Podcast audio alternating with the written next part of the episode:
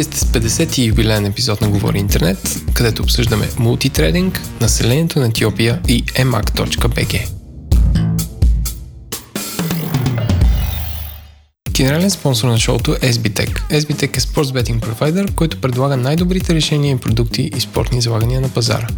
Това, което е интересно тази седмица, е, че от линка, който имаме в шоуто, може да видите за софтуерната академия на SBTech, където ще разберете, че ако имате някакви основни познания по програмиране и се интересувате от нишови а, продукти и езици, като RabbitMQ, Apache Kafka, React, SignalIR, MongoDB, Elasticsearch, SQL Server Thread Tuning, Multithreading, може да научите за техните вътрешни системи. Софтуерната академия е платена и се случва от 14 май до 4 юни. Като завършилите и изпълнилите съответна задача, ще получат а, оферта за работа.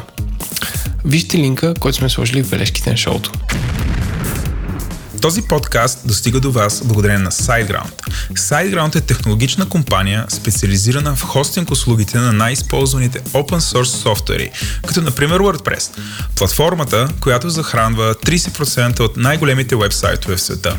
Не само това, ами SiteGround са една от трите компании в света и единствената европейска, официално препоръчани от самите WordPress.org.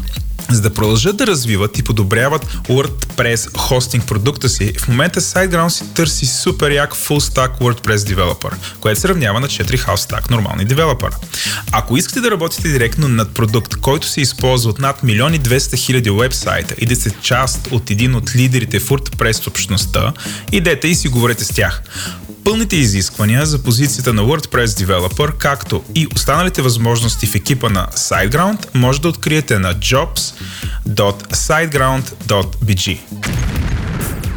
Този подкаст достига до вас благодарение на Digimark. Digimark е симпатична компания за разработка на мобилен софтуер. Изключително горди са от специфичния си процес за реализация на проекти, който почва от консултация и завършва с маркетиране на готовия продукт. Digimark са първите богове на шоуто, което е супер показателно за това, че са яка и напредничава компания, защото рекламират в подкасти.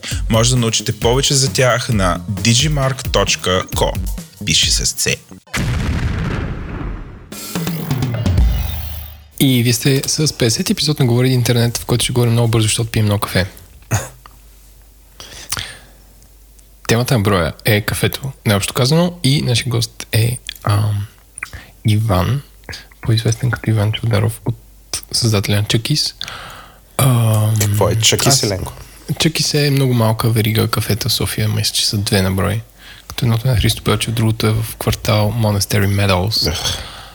Ам, и да, и правят хубаво кафе и мисля, че той внася и, и мели, и пече, и, и прави. И това е. И това е темата. И сме 50 и друго, друго юбилейно се отбележи, че сме 50 епизод ам, за година и нещо, което е рекордно темпо. С мен, както винаги, не знам, ще се сетите ли, едно момче, властелина на вълните. Откъде ти дойде това? А, Защото иска да има алитерация. вълни. Имаш, иска да има, да, на звуковите okay. вълни. Не на вълните. Да, сега съм Владо. А, о, кой сте? Владо, Владо, Владо. Представи се хората, защото не успеят. Аз съм Владо. Занимавам се с компютри. Накратко. От малък. М- тъй, тъй. Казваш кафето, ти пиеш ли кафе сега? Не, се пия. О, иски. М- аз този път съм само на водица. М. Освен, че си на водица, как се чувстваш? Нещо спомена, че си болен. да, бе, да. А, бях 4, 4 дена в Рим, за което ще разкажем по-късно в какво си купих и окей. А, обаче бях болен през цялото време, като изкарах не знам, има, явно има някакъв вирус, дето минава, абе минаваш през всички фази. Първо първо те боли гърлото, после кашляш супер много, след това имаш брутална хрема, такъв тип неща. Но в момента се оправям.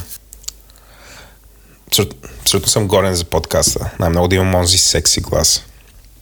Ба, дет съм изяла на мечка и тя се обажда от мен. За първи епизод имаше доста позитивен фидбек. Аз се чудя как за някаква толкова необходна тема никой не каза, ей, не покрихте нищо или, или не казахте за еди какво си. Им чуш, че колкото е по-широка една тема, толкова по-малко получаваме фидбек, че не сме казали за Хикс, за Y и за Z. Освен Димитър, който го хвана яд, че не сме казали за Хикс на брой е, смислени български предприемачи.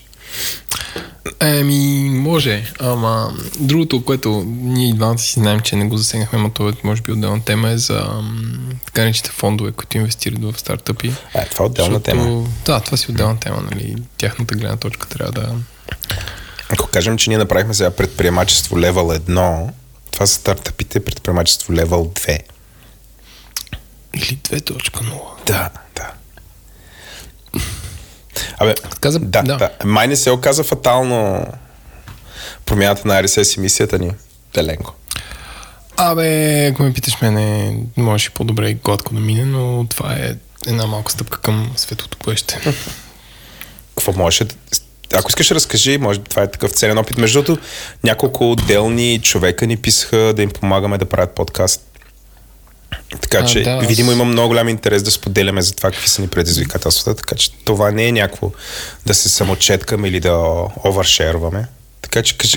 Да, аз първо прекарах едно известно време с, а, надявам се, приятеля на шоуто Иван, а, който прави Hill Season подкаст. А, Иван Димитров, мисля, че се казва.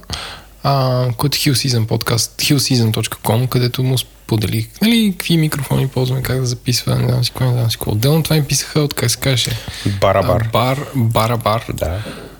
Които и те искат да правят подкаст, така че с Владо следващия вторник ще имаме реалния шанс да се напием и да им обясняваме на тези хора как се прави подкаст. Въобще ставаме за консултации. Което може би е тайна, всъщност. Фак. А се не, това се не сте го чули. Флашвам ви. А, така да е, толкова сме excited да споделяме знания на тази тема, така че се радваме. Втората мисли, имаме цели пет патрона. Станислав Стойнов, Ива М, Кремена Юрданова, Димитър Миланов, Никола Кирев. Чувствайте се поздравени и ви благодарим, че ни подкрепяте. Може станете патрони на говори-интернет.com и там стремим едно копче Стани патрон. И като станете патрони, се отключва един изцяло нов свят, който ще ви загуби супер много време, именно нашия чат където е супер смешно и забавно и по цял ден има хора, които коментират дни, които да, имат, коментират новини и според общата преценка сме около два дни пред Twitter, което е около два дни пред Facebook, така че сме много напред в бъдещето. Ам... Отделно това патроните получават тениски и някакви други неща, които сега те първо произвеждаме. Ам... И така, с а, този, как да кажа, с моя доста, как да кажа, не excited глас, защото имах малко странен ден. Ам, мисля, че трябва да преминем към... Интернет новина на седмицата. Пада от топът за разнообразие. Ти си първи. Ами, аз имам цели три. В интерес на истината. Е, нали това ни е квотата? Аз ще правя 16. Ама... да, бе, да, да, да. Но аз съм доста по-селективен от теб. Ай, някакси, може би. Като ме нямало цяла седмица. Помяр ли ме нарече? М- не. Аз не използвам такива силни думи. а, тази седмица според мен има извън твоите, защото ти си ги написал първи. Но нека сега си подаваме топката. Ама мисля, че си изпуснал три важни неща. Значи първата... Благодаря. Е, така е положението. Според повече съм изпуснал. Да видим. Да, бе, да. Смята, че съм изпуснал. Но...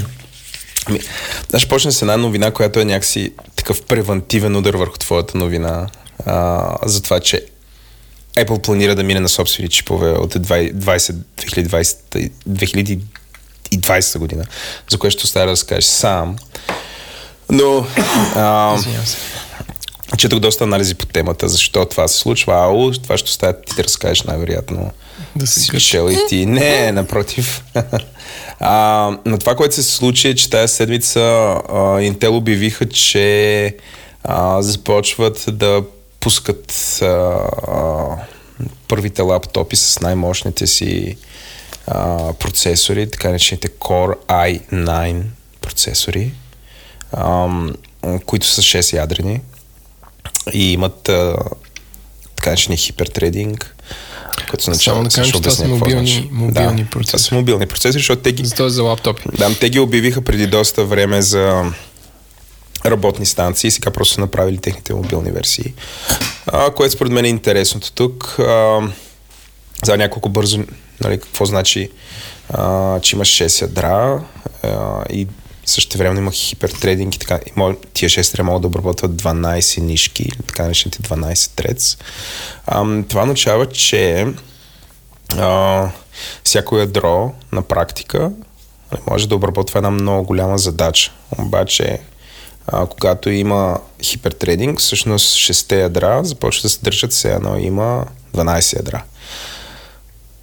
Което означава на практика, че ABS има 12 процесора, като от едно време, ам, което е супер мощно. Тоест, според мен това е на голяма степен е отговора на Intel, които последните няколко години са супер много акцентира върху това. Искаш да кажеш AMD? Какъв? О, отговор на Intel на кой? Отговора на Intel на всичките тия спекулации, че всъщност те са изчерпали и не могат да изкарат повече смислени процесори. И някакси заради това, заради това Apple са обявили, че всъщност в дългосрочен план ще прилагат техните върху лаптопите си и мобилните си устройства. Нали, което предполагам ти, понеже съм Нали, не, не ти знам какво точно ще говориш. Това ще акцентираш върху Кой това. знае какво? Кой знае, нещо страшно ще е. Така че аз нанасям превентивен удар с това нещо. А, сега, що това е толкова интересно? Значи първо това е първия, първия интелски процесор, който предлага 6 ядра и 12 нишки. Първия мобилен поправка. А, което е супер, защото това означава, че всъщност върху а, лаптопите, ще, нали, те са ги пуснали в началото с геймърските лаптопи, т.е. high-end лаптопите, но съм сигурен след това ще започне да се прехвърля върху всякакви машини, където има много видеообработка и какво ли не, където ти трябват повече ядра. А, интересното тук е, че а, Intel твърдят, че като цяло тези процесори са с 29% по-бързи спрямо предишното поколение, така седно поколение интелски чипове и а, ще позволява 41% по-добър гейминг и 59% по-бърза обработка на 4K видео. За, Извинявам се, аз казах, че съм малко болен. Защото това, сега, това е важно. Ам, защото последните няколко години Intel основно акцентира върху това техните процесори да са по-енергоефективни, до степен в която ам, повечето от новите им версии а, анализаторите ги приемаха, че са някакви такива малки, а, не, не даваха толкова перформанс, колкото а, че позволяваха по-дълъг живот на батерията, но всъщност сега според мен Intel ще започне да акцентира върху някакси самата им архитектура по-скоро е фокусирана върху производителност, но затова според мен те ще започнат сега да фокусират все повече и повече върху това, че тяхната архитектура е по-производителна от конкурентната, така че ще видим какво ще стане. Mm. Ето, да, това е накратко тая новина. Ти ако искаш, разкажи твоята, така и така сме тази тема. Ами гледай сега, то не е някой Apple обявил, ама този, дето трябва да... Да, Марко по-скоро е лик. Работи. Да, по-скоро е такова скуп. Mm. Има и вътрешна информация, че Apple 2020 годината ще премине на собствен чип за лаптопите, което е базиран на ARM. А, рубриката Безполезни факти, Селенко. Знаеш ли, Владо, че създателя на ARM архитектурата е трансджендър мъж? А, не. Добре, вече знаеш. Вече знам. Ам, и всъщност ам, това е голяма новина, защото на Apple чиповете, специално за мобилни телефони и за таблети, са бият всички други от година на година все повече. В смисъл, че iPhone 10 и iPhone 8 а, ползват чип, който е не, iPhone 7 е по-бърз от Samsung а, на някакви такива тестове от Samsung 9. Нали, от Samsung Galaxy S9. Тоест флагшипа на Samsung е по-бавен от а, телефон, който Apple разработва преди две години. А, и са много, много, в че те са много енергийно ефективни, а, техните чипове и въпреки, че архитектурата има по-малко инструкции от Intel архитектурата, ам, iPad Pro, в смисъл конкретно процесора, който е в iPad Pro, е по-бърз от повечето, дори от а, MacBook Air и от тези basic а, нивото на MacBook. Тоест iPad Pro чипа вътре, който е A- A10X, A10X, е по-бърз и по-производителен от а, интелски компютър, който се намира в сравнително мощен лаптоп. И... За сега. Еми не, той е по-бърз. В смисъл за сега. Да, бе, просто Той моята не е новина... по-бърз от MacBook Pro. Просто моята новина... Разбираш ли, що е свързана с това, което ти кажеш? Както и да е, да, да. Не, той е по-бърз и- по-енергийно ефективен. Според мен е, ако те си кажат, факт е, че ние, ще ги, ние вярваме много в това, в тази ам, ам, нали, в тази технология, искаме да, да си го правим всичко сами да не да зависим от Intel. Те, те ще могат да го направят, защото при всяко следващо поколение смисъл, за мен е 39%, 29% overall speed boost, не кой знае какво. А, това, това говорим, че то процес, който ти казваш е с- с- top of the line. В смисъл, те ще продължат да си правят i5 и i7, но, но това е най- прото на прото. И тук нищо не говорят в този процесор за разходи на, четах, нали, за разход на енергия. Какъв ще е?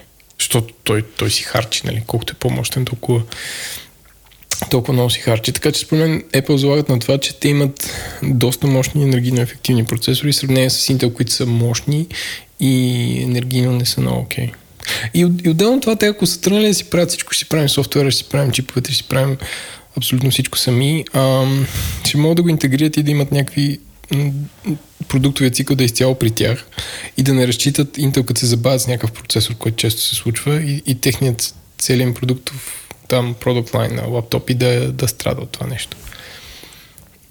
Нали, то това не е проблем само на Apple, и на другите, които разчитат на Intel, на Intel чипове, които нали, много често се случва те да, те да забавят нещо поради някаква причина.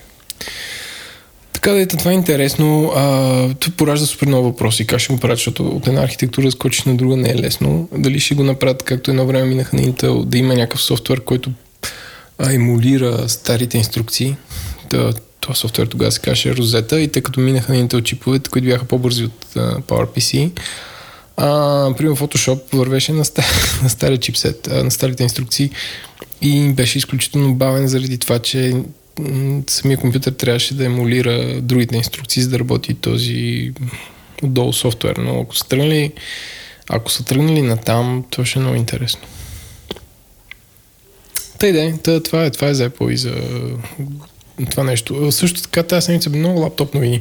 А, а, Google Chrome не, Google обявиха Chrome не, всъщност на събитието на Apple, което аз изгледах миналия вторник, което е за образованието, за новия iPad, който струва 300 долара за, у, у, за училища в Штатите.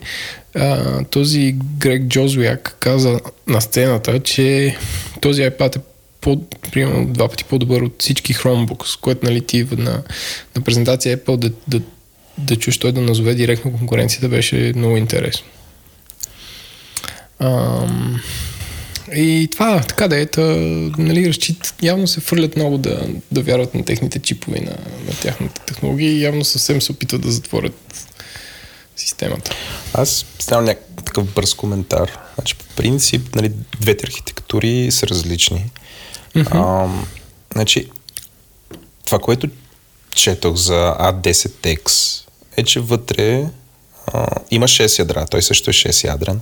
Той е 6 ядрен. Да, Две бързи, две бързи. Не, 4 бързи и две бавни, нещо такова беше. Не, 3 на 3 са. Така? Да, гледам го в момента. А, три, много, три бързи, три бавни, енергоефективни ядра, а, но няма хипертрединг, нали, което на практика означава, че всъщност това, е- може би това е файн, когато е над таблет. Нали, също така, вероятно това може да бъде скалирано да са повече ядра. Но големия въпрос е всъщност а, нали, в каква среда и в, в, а, за каква работа ще бъде използван този процесор. Тоест, трябват ли ти толкова много ядра едновременно, т.е. ще се обработват ли толкова много задачи, защото а, това, което а, Intel са направили, значи като имаш 12 ядра, а, на практика ти можеш а, да изпълняваш 12 суперсложни задачи. Само ще кажа, с 8 ядра може да кролваш целият български интернет. От опит го знам. Ам, нали, като, ам, с, с някакво фриквенси, такова не особено велико, но пак може да стане. А, докато а, нали, процесора Ма, на Apple... Пак, пак говорим за... В смисъл, а, пак говорим за мобилно. В смисъл, Да, бе, мен. Нали, тук освен, Естествено, че... освен, че нали, ти рядко ще ти случи да кроваш целият български интернет от лаптоп. Не бе, просто ти го давам ти го като пример. Да, Естествено, че не е това целта. Нали, хората са се фокусирали върху гейминг лаптопите в момента или такива лаптопи, в които хората обработват а, видео. Нали, нещо, което по принцип, а, не знам, нали, а, продуктите на Apple се славят и те са много желани от хората, от, нали, които са някакси творчески настроени, въобще дизайнери, хора, обработващи музика и звук. Но, явно, явно писите са популярни за тях, така че а, просто това са два, две различни стратегии и според мен, колкото да се опитват Intel да бъдат толкова енергоефективни, нали, просто самата им архитектура е такава, че те не могат да победят а, а, ARM архитектурата. И затова тяхната силна страна за момента са брой ядра и производителност на ядро и те ще започнат да акцентират върху него. Докато Apple, нали, видимо, ще акцентират върху това, което имат. Нали, това е накратко. Добре, Добре, другото, което е, сега има една новина, която... бързина. Като си говорим за бързина. А, не, не, няма да е това. а, аз си карам подред тук, сори. Имам си моя адженда. А, през седма се четохме, че бабе, нещо се е случило в Европейския съюз, нещо накарал а, тия Netflix и Spotify да направят, обаче нали, се появиха дори сериозни медии, а, някакви несериозни новини, като основната спекулация, още фалшивата новина тук беше, че а, всъщност всички, а, независимо в коя държава сме, ще гледаме едно и също. А, тоест, това, че примерно Netflix има сравнително ограничен каталог в България, един вид ще отпадне и нали, всички в Европейски съюз имаме максимален каталог. А, това, е- това не е вярно. Нали, истинската новина е. Значи, тоест, новината е, че ам, ЕСА направи а, нали, задължи а, да отпадне геоблокирането, или въобще да бъде ограничено по някакъв начин. Накратко, ако ти, примерно, си а, в България и си направил subscription за България, като отидеш в Германия, ще си виждаш българския каталог, което по принцип е преебавка, защото като беше в Германия, там ще да виждаш повече неща спрямо България. Но ако, примерно, ако си в а, а, Германия и дойдеш в България, ще си виждаш немския каталог, което означава, че няма да загубиш част от възможностите, които, които би имал, ако си стоиш в Германия. А, това, е, това е реалната промяна, която зависи ти коя, в коя държава си си направил акаунт или в коя държава живееш. Е, или Win, или Люн. А, но според мен за българите е по-скоро Люн, защото ние без това ползваме един от най-бедните каталози на Netflix, HBO и така нататък. Spotify е доста богат, между другото.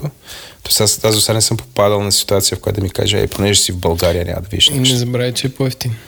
А, хубаво е по-ефтин, но нали, абсолютно не сравним. 50% по-ефтин. Да.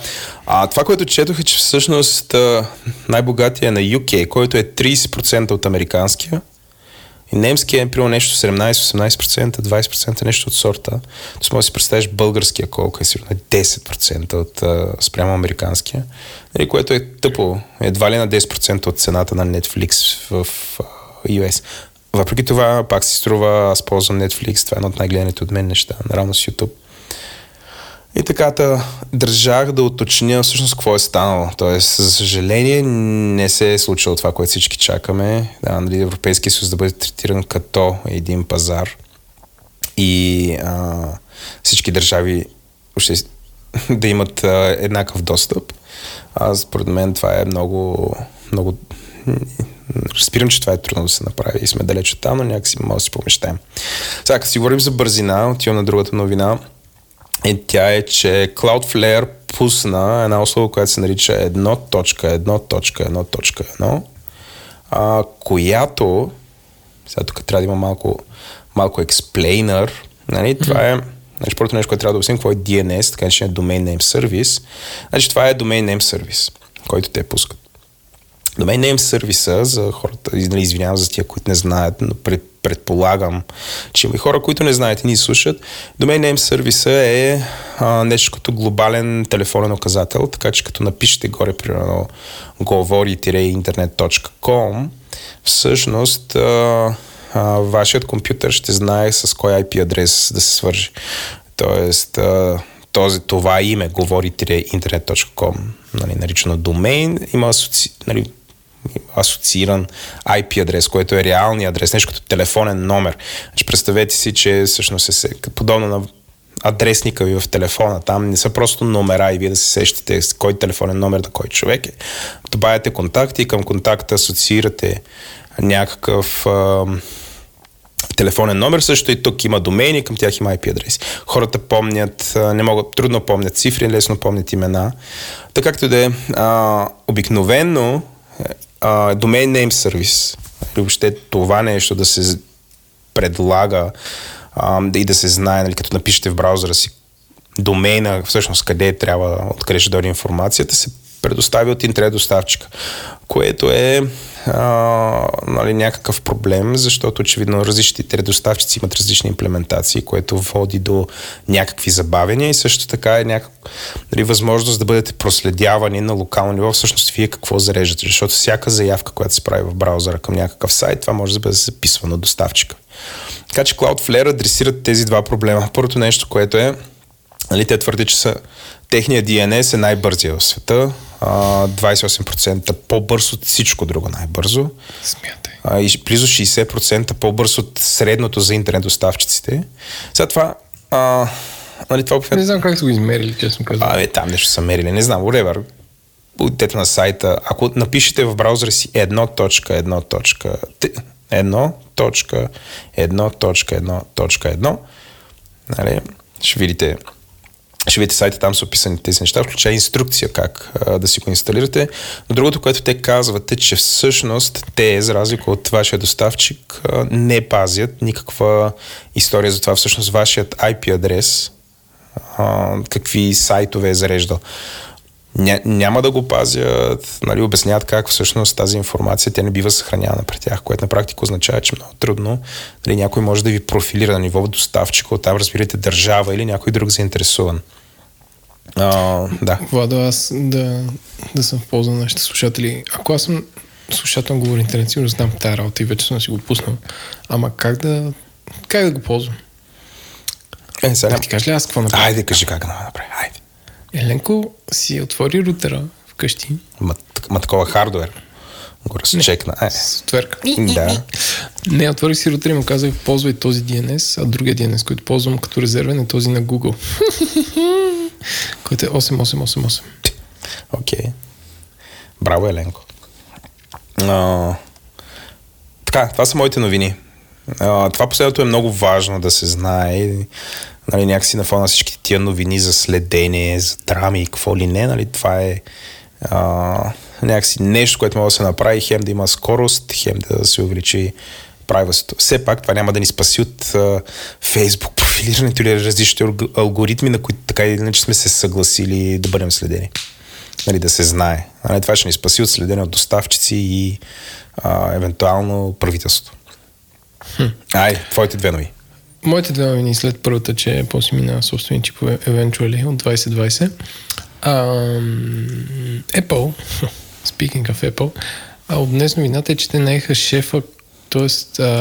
Chief of uh, Artificial Intelligence and Search от Google, което е някаква доста крупна сделка, защото той човек има доста голяма част от патентите, свързани с Artificial Intelligence, разработките на Google. Явно Apple много са се стреснали от ам, как да кажа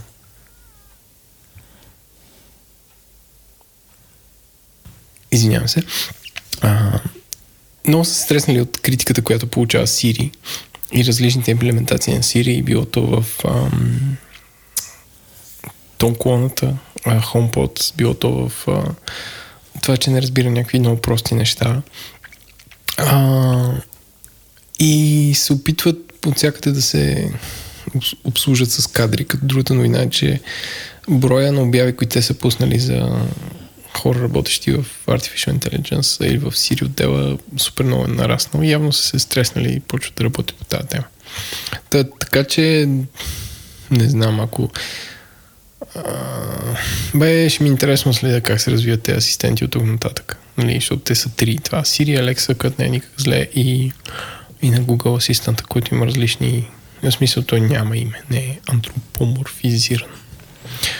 А, и друго нещо, че вече може да си програмист и да кажеш, че работиш за Lidl.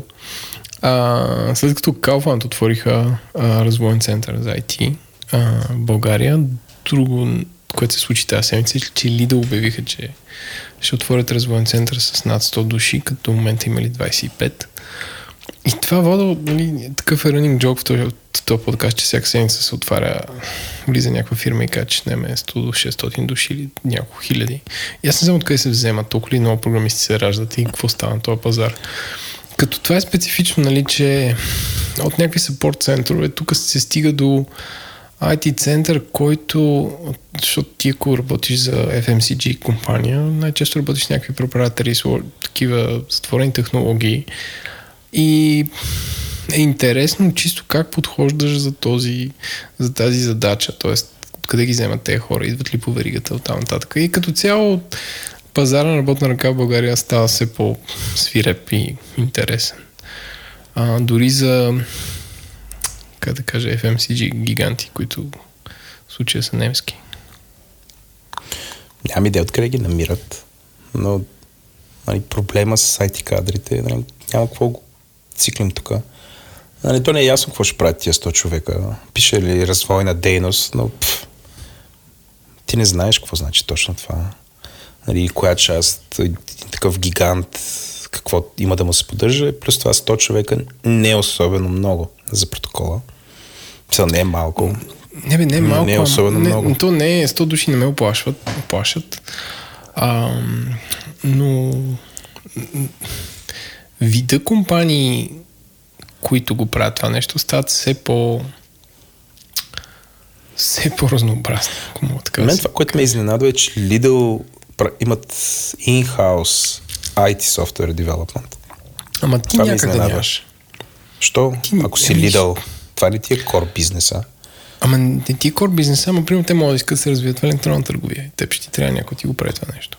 Те със сигурност имат някакъв чутовен сап, който плащат някакви милиарди и сигурно се поддържа. Ама ти ако, въпреки че имаш SAP, то пак се програмира на SAP. Те, доколко знам, си имат някакъв техен език и, и прави кустомизация на тяхната платформа. То не е ти, кол- колкото и да си някакъв глобален бизнес и продаваш хикс, ти се имаш някакви специфични неща, които са свързани с конкретно законодателство или конкретно фактуриране, които трябва да се тюнинговат и, и съвсем логично е това да се прави in-house. Там, да не много, много зависи. Какво, пак ти казвам, не знаем какво ще правят. Аз, аз мисля, че дори електронен магазин може да бъде аутсорснат. Али, попитай всичките тия web development студия, Не бе, които това може, правят. ама ако ти е вързан с а, САПа, който се намира в Германия, good luck. В смисъл, може би има някакво полиси, което ти забранява да се прави това нещо. Не, Да, бе, спекулирам. това са супер много Спекулирам. спекулации. Да, Пак да спекулирам. кажа, изненадваме, сигурно има някакъв смисъл, нямам идея. Нали, а, ако някой нали, може да го рационализира това, нека ни пише в Twitter. Аз не мога да си го рационализирам, защото не знам. За мен, ли- а, не знам, Lidl са Другия вариант, е, другия вариант е а, това нещо в Германия да е било много скъпо и тук просто да се опита да го направят по-ефтино. Да, могат да са някакви сисадмини, които да поддържат всичките, аз знам, всички там, да, магазините, комуникационните връзки. Може да са много неща. Нямам идея какво е. Няма значение. Та, добре. Та Аз гледам също новина, пише, че Атос отвори глобален IT център от нас и по-долу Кока-Кола наема 130 Е, души е, за IT центъра си в Е, София. това е моят любим сайт TechNews.bg, който е related има, сигурно има такава има така графа Хикс отвори Y. Но ето и Кока-Кола, 130 човека в IT центъра си в София. Иска да прише както студенти, така и опитни специалисти. Найс. Добре. Студентите са опитни специалисти да. Добре, да минем към експлейнера На кой? на Бойчев. Здравейте, здравейте отново. А, вие сте с експлейнера на Бойчев и на господин Николай. Здравейте и от мен. Здравейте. А, тази седмица сме се събрали на по чаша топло кафе, защото темата на броя, темата, темата на броя, за се уличи ми откъде ми идва бекграунда. Темата на този епизод е кафето. Кафето, което е, е хубаво. Обаче, ти Николай пиеш ли кафе?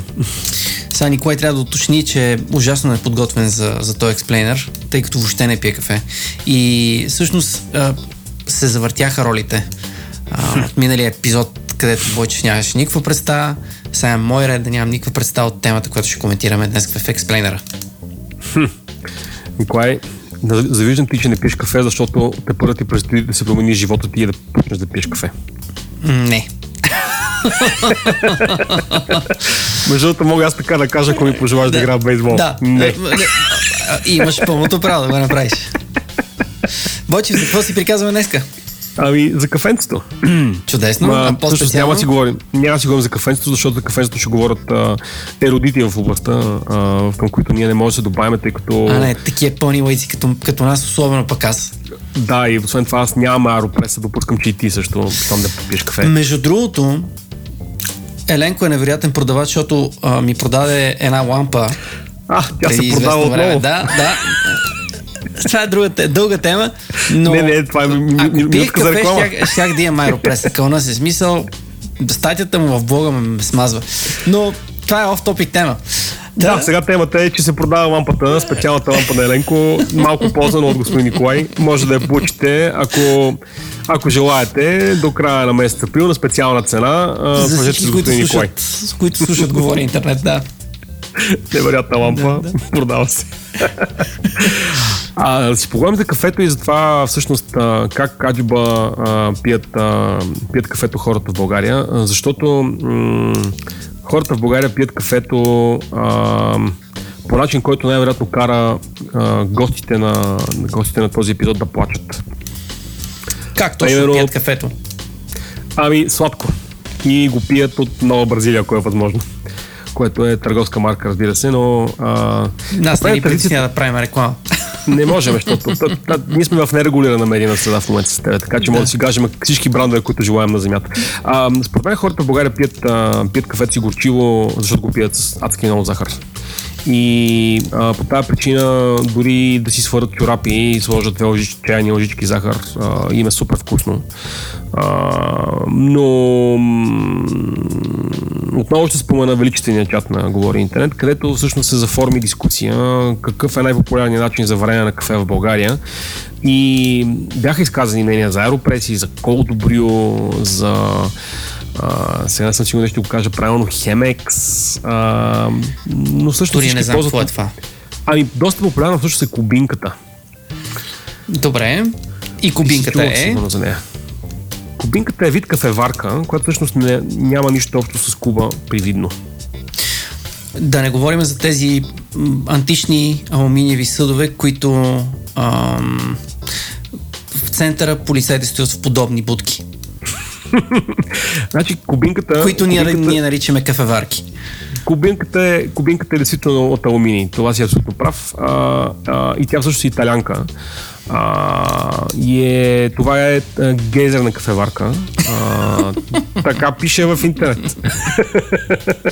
Защото принципа на, принципа на, принципа на, на, на екстракция на кафето е, че водата къкри минава през, с много ниско налягане, но под налягане, защото изкъкря през кафето и прави чудна, чудна кафява емулсия, а, която дарява сили и настроения на гражданите. А, значи аз много исках да разбера защо тази кафеварка, която иначе всъщност е, е, е патентована, измислена от а, а, Афонсо Биалет, мисля, че беше Алфонсо, да не съм сбъркал, защото и, и, или Сабина ще ме хвана в крачка, ако не е било Алфонсо, но Алфонсо Биалети 30 някоя година патентова а, октагона на кафеварката и тя е италианска. И всъщност хората в Италия пият много кафеварки и наричат мокка, а, което е различно от еспресо, но а, нали, се твърди, че в Италия хората пият вкъщи такова кафе. А, и ми беше много интересно защо в България наричаме кубинска кафеварка. И аз имам теория, въпреки че не можа да намеря никъде нещо, което да е изписано а, нали, като, като категорично това да е историческата версия, но аз ще поразсъждавам по темата. Дай, да, ти си. Значи, според мен кафеварката, мока кафеварката в България се нарича кубинска по три причини. Първата е вкусова причина и тя е вкоренена в това, с което започнах, именно, че хората обичат да пият в България кафето си сладко. Значи, за трябва да е шекерла, да има, да има, да има, да има слава с кафето. А сладостта е типична за така нареченото кафе кубано, което се пие obviously в Куба, а, като а, технологично кубинското кафе представлява а, нещо сходно на, на, на джезве кафеварката, т.е.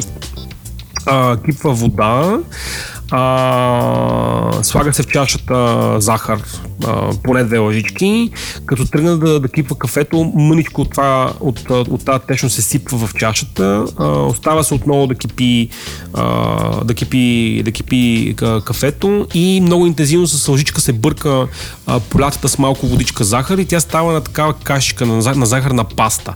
И кубинското кафе, еспресо, кубинското кафе е всъщност когато и, си се, се случи кафето в, в чезвето а, или, или съда, в който се вари, след което да го излежа върху тази захарна паста и всъщност да получиш каймак, който обаче не е каймак от, от това, че нещо с 15 бара е минало а, през... А, да, ами от това, че всъщност като, абе, като, като фарпенце малко става. Mm-hmm, mm-hmm. Така.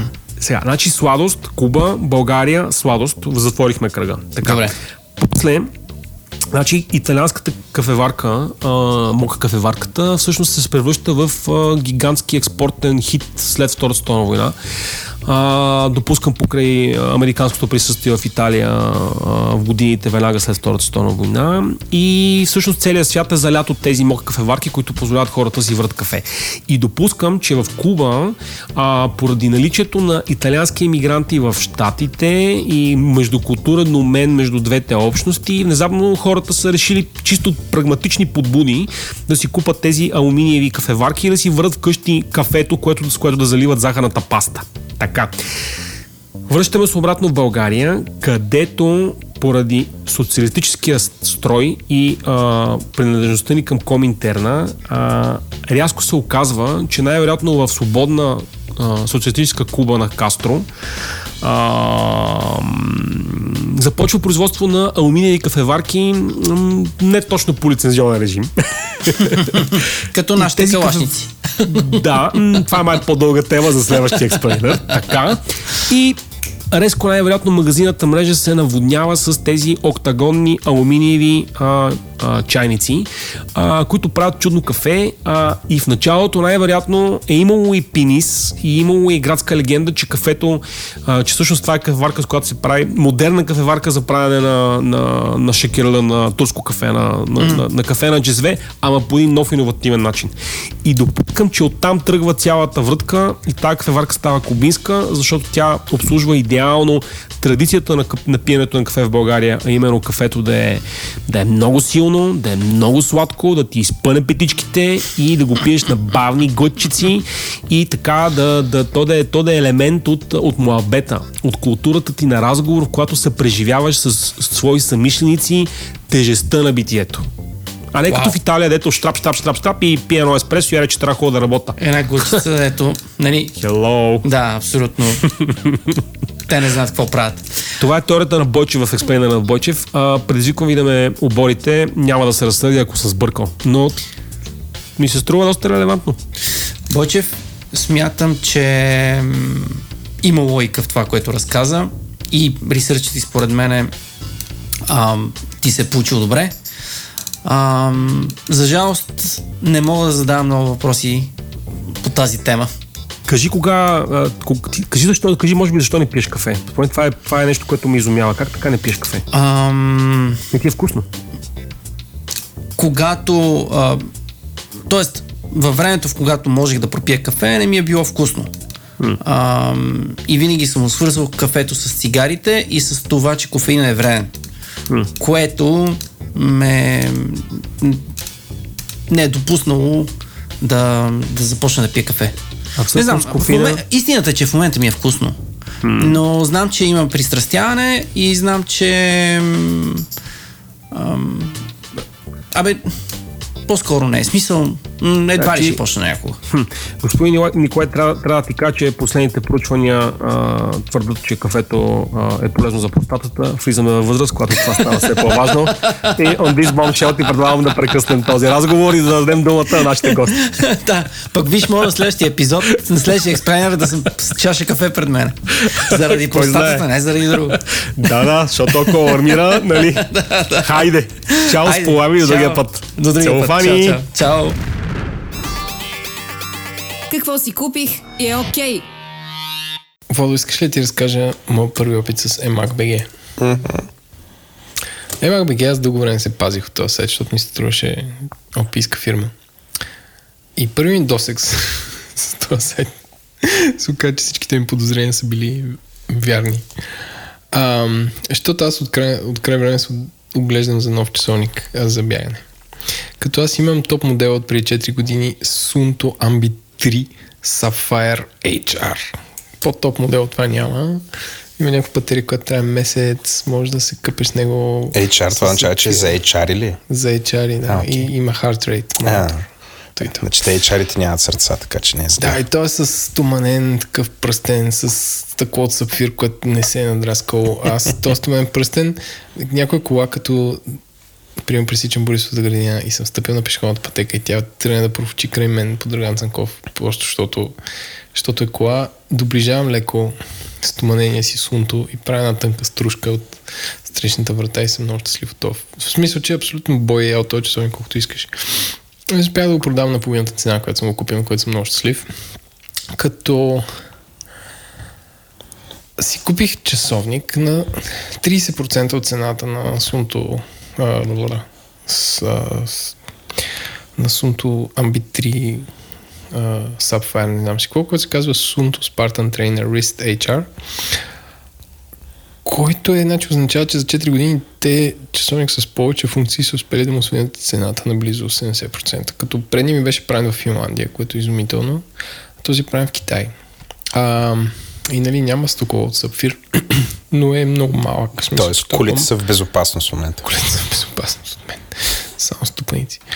а, което е изумително. А, има а, такова това, което ти мери пулса, се намира на китката. Тоест има едни диоди отдолу, които ти светят ръката и на базата на отражението ти казва дигаш ли, сваляш пулс, което е такова, защото не ходиш с предните са ни такива сотиени, да ти ги връзваш на, на гърдите. И се изпотяват и миришат и трябва да ги переш и бе, дискомфортно е. А, но това, което най-много ми харесва в този часовник е интерфейса, който някакъв човек наистина е седнал и го помисля, защото предния беше с ни пет копчета, се чуеш от кое къде се ходи. А това просто е, различните екрани са много добре помислени как да става. Всичко по-добре се перва с телефона и така нататък. Този часовник струва около 550 лева ритейл, може би мога да намерите за 500 а, или за 230 евро в, съм го в британския там или немски Амазон, някакви салета. А, и аз го намерих в MACBG разопакован на цена 330 лева. Искам, веднъж си живее. И го поръчвам. И го поръчах един ден на обед и на следващия ден дойде сутринта. В Смисъл, на обед го поръчвам и следващия ден пише, че в този клон на икон до вкъщи може да си го взема. Та-тара, тара, тара, тара. М, До тук всичко е супер. Всичко е супер, да. Взема го от клона икон, който си е опакован, всичко отварям го, включвам го. И тук Еленко открива, че този телефон, този смарт-вотч има някаква драма с батерията и не може да се зареди повече от 5%. Демете, Ленко. Си казвам, fuck you, fuck you, Ема. Кой знае кой го е върнал и те са го тръгнали го продават пак, защото гледат работи ли работи. Ма никой не го е тествал и принципно като се праща нещо разопаковано, трябва да работи. Нали, може да има някакви козметични дефекти. Както и да е рефърбищ. И аз сега бях голямата драма да го върна ли на еконта, защото си знам правата на потребител, че до 15 дни може да се вър- върне. Или да пиша на Сунто, защото той все пак е в гаранция. И отварям сайта на Сунто и пише, имате проблем, искате поправка, има само един сервис, който е в град Ванта, Финландия. И помогнете тази форма. Аз, хм, обичам да попълвам форми. И попълвам формата и пиша аз съм Еленко, това е часовник, това е серийния номер и влърп, на мейл получавам е, такова от UPS директно с QR код заявка за куриер. И пише, бъдете се на този номер да извикате куриер. Аз не толкова ще и тъй.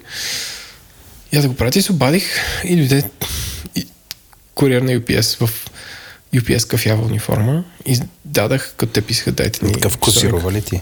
Да. Каза господин Зеленко. Сър, сър, yes, сър. И каза, нали, дайте това. И те Сун- Сунто казват задължително ми праща часовника без никаква паковка, без нищо. Само часовника. Аз разбира се го сложих в една турбичка била. И го дадах. И е, в момента, който се взех, получих имейл. Вашата поръчка е прията. Тоест, Сунто е вързано с на UPS там апито. И седем дни по-късно, long story short, имах чисто нов часовник, който работи перфектно, а с чисто нова паковка, която дойде от Финландия. И това всичко е за тяхна сметка на Сунто. Така че Сунто имат страхотен сервис, или поне страхотно заменят часовници. И е, Емак в моите очи са една голяма чуден какво точно прати, що продава щупи неща. Така че, ако си търсите бюджетен часовник... Намерете е га- щупен гаден, фемак. Намерете а, с, само ако е сунто. в, в Емак, да. Така че не препоръчвам Емак, препоръчвам сунто. Добре. Аз отказах да си купувам такъв часовник, но това е друга тема. Като говоря за Финландия, какво става в Италия? Ам, с, в началото на шоуто казах, че бях в, ам, в Италия за 4 дена и половина, нещо такова. Ам, по-точно в Рим, защото аз съм бил в Италия вече. А, Еленко ти каза, че не си бил в Рим. Никога. В град Рим не съм бил, да. Е, това е скандално. А къде си бил в Италия, освен в Сицилия?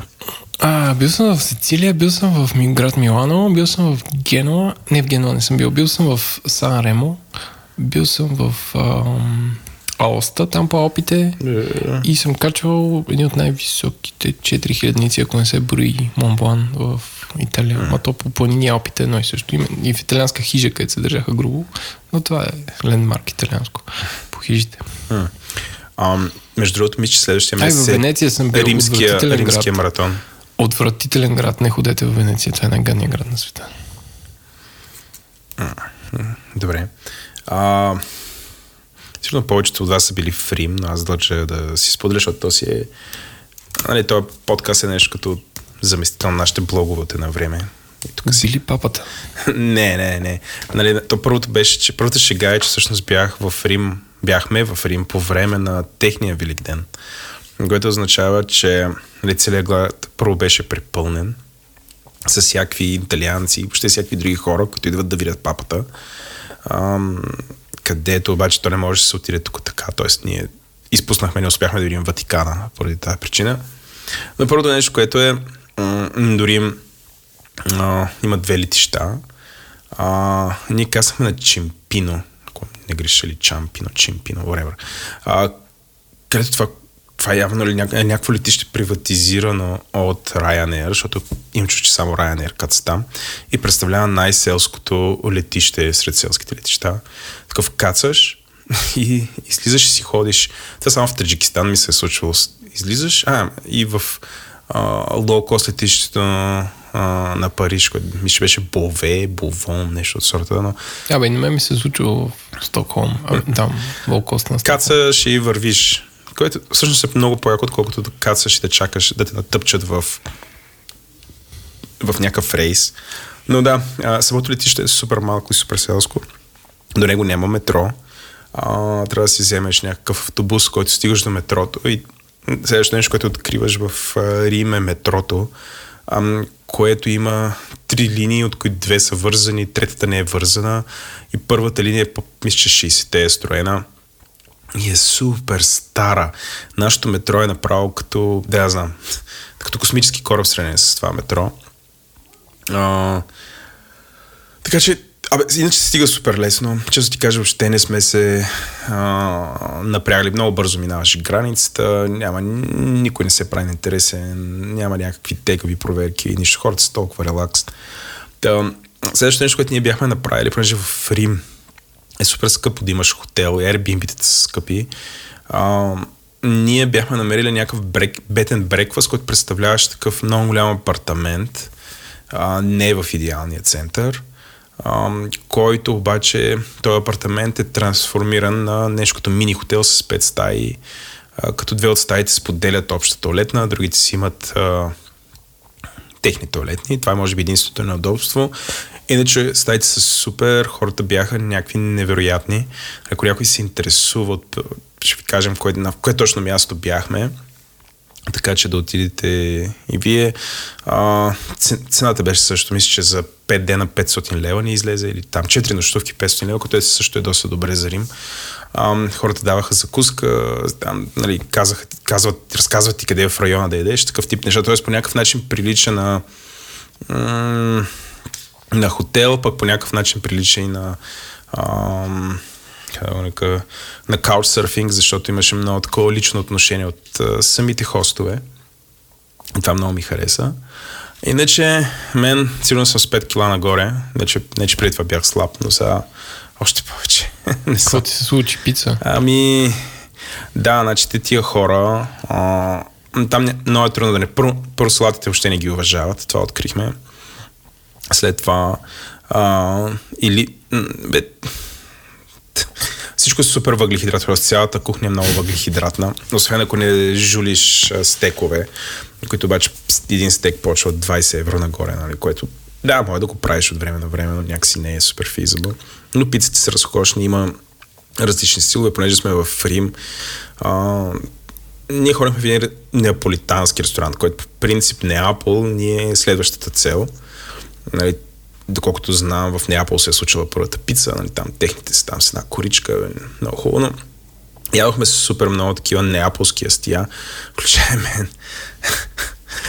ядохме една пица Везуви. Знаеш какво е пицата Везуви? Не. Пицата Везуви представлява пица калцоне, обаче изпържена като мекица. Не се е бавам. И... Това звучи много хелти. Въобще е хелти, но е супер вкусно. Значи представи си огромна мекица и вътре беше пълна с панаки, зеленчуци без месо и моцарела. Но не, някакви такива неща. Но всички тези стия им са им супер прости. Освен има някакъв въглехидрат. Значи може да е сух, суха коричка хляб на база на зехтин. Върху всичко се слага доматен сос. И това е. Това само по себе си вече е вкусно. Хвърляш му малко моцарела или а, някакво много солено сирене и си в играта. И вече ако добавиш месо, става лудницата. Всичко е нещо такова. А, нали, детето умря от кеф, защото можеше да яде пица постоянно. а, пихме доста кафе, сега това е малко нали, сегуей към темата на броя. А, пихме доста кафе, което кафе, нали, италианците пият мока. Аз знам, че ти не харесваш мока и по принцип явно... Какво е мока? Мока е това кафе, което се прави в така нещата кубинска кафеварка, която всъщност е италианска кафеварка. Ага. Но нямам идея защо се нарича кубинска, сигурно има някаква логична причина по време на комунизма така да се случи а, пият тако, такова кафе, като капучино пият само единствено сутрин. Нали, ако чуят, че някой пие след обяд или е турист или е някакъв лудак и му се смеят, капучино се пие сутрин, след това си пият до две еспресота. Нали, така ни обясняваха, така трябваше да правим и ние. Така че сутрин пиехме, пиехме капучино и така до обяд или като се наобядваш, пиеш едно еспресо и това е. И като влезеш в магазина, продават супер много, нали, такова смляно кафе специално за мока. Кафеварка, включай тия кафеварки на Биалети, мисля, че бяха, което е италианската марка. Още, между другото, се произвежда там и са супер красиви, нали, като индустриален дизайн. Нали, тая кафеварка за мен е нещо като италианския чушкопек или въобще чушкопека. Това, което чушкопека е за нас. Нали, а, хората си го правят там. Има много по ефтини. Между другото, една такава кафеварка е 60 кинта има естествено китайски рипофове за по 10, но да. и другото нещо, което е, значи това е един, не знам, знам как да го опиша, един свръхрелигиозен град. Вътре, където да тръгнеш, има църквите, всички са огромни и са супер богати и така нататък. Тоест, очевидно, нали, бидейки центъра на католическата религия, няма как това не се е отразило да има всякакви църкви, на всякакви свети и какво ли не. А, и другото, което е това е античен град. На практика навсякъде има всякакви такива колони, а, древни сгради, какво ли не, няма как да не отидеш да видиш Колизея, което Иронията тук е, че Колизея, когато е оперирал, само в рамките на няколко минути всичките 50 хиляди човека са могли да излязат. Нали, в момента, за да влезеш вътре, нали, се нарежеш една огромна опашка, Добре е да А си... записваш ли се по интернет? Това е next level. А, има и такива. Ние си бяхме записали, чакахме само половин час да влезем, защото естествено цялото ни това пътуване съвпадна с Великден, имаше супер много туристи. И в, им, понеже има и понеделник им беше почивен ден, ние ходихме в понеделник, където според Google, нали, като напишеш Колизей, той ти показва и ти каза, каза че има 40, 40% повече хора спрямо обикновени дни. И ние точно тогава цъфнахме, да си представиш нали, какво представлява. Нали, то между Колизея е огромен и е супер впечатляваш. Но според мен, за да, някакси, за да усетиш такова място, трябва да има някой, който да ти разкаже история. Значи ти отиваш и гледаш някакъв огромен стадион, разрушен, украден, надупчен, нали, за обграден.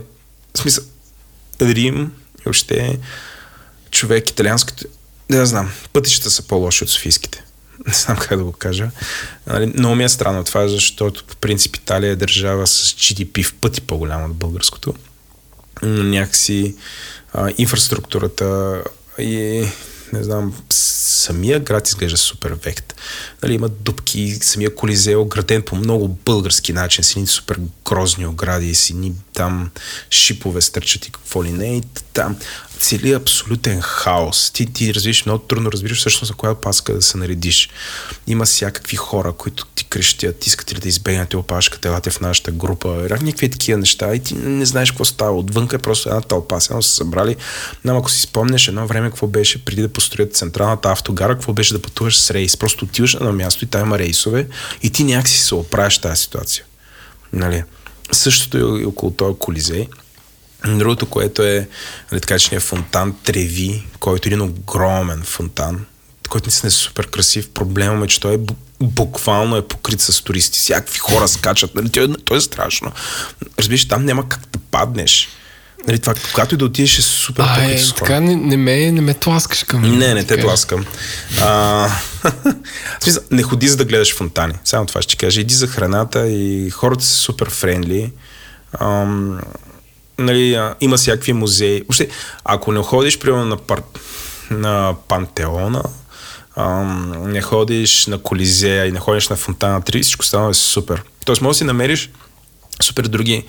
А, нали, понеже това е на практика това е бил център на европейската цивилизация за много време. И също време столицата на една от най-влиятелните империи.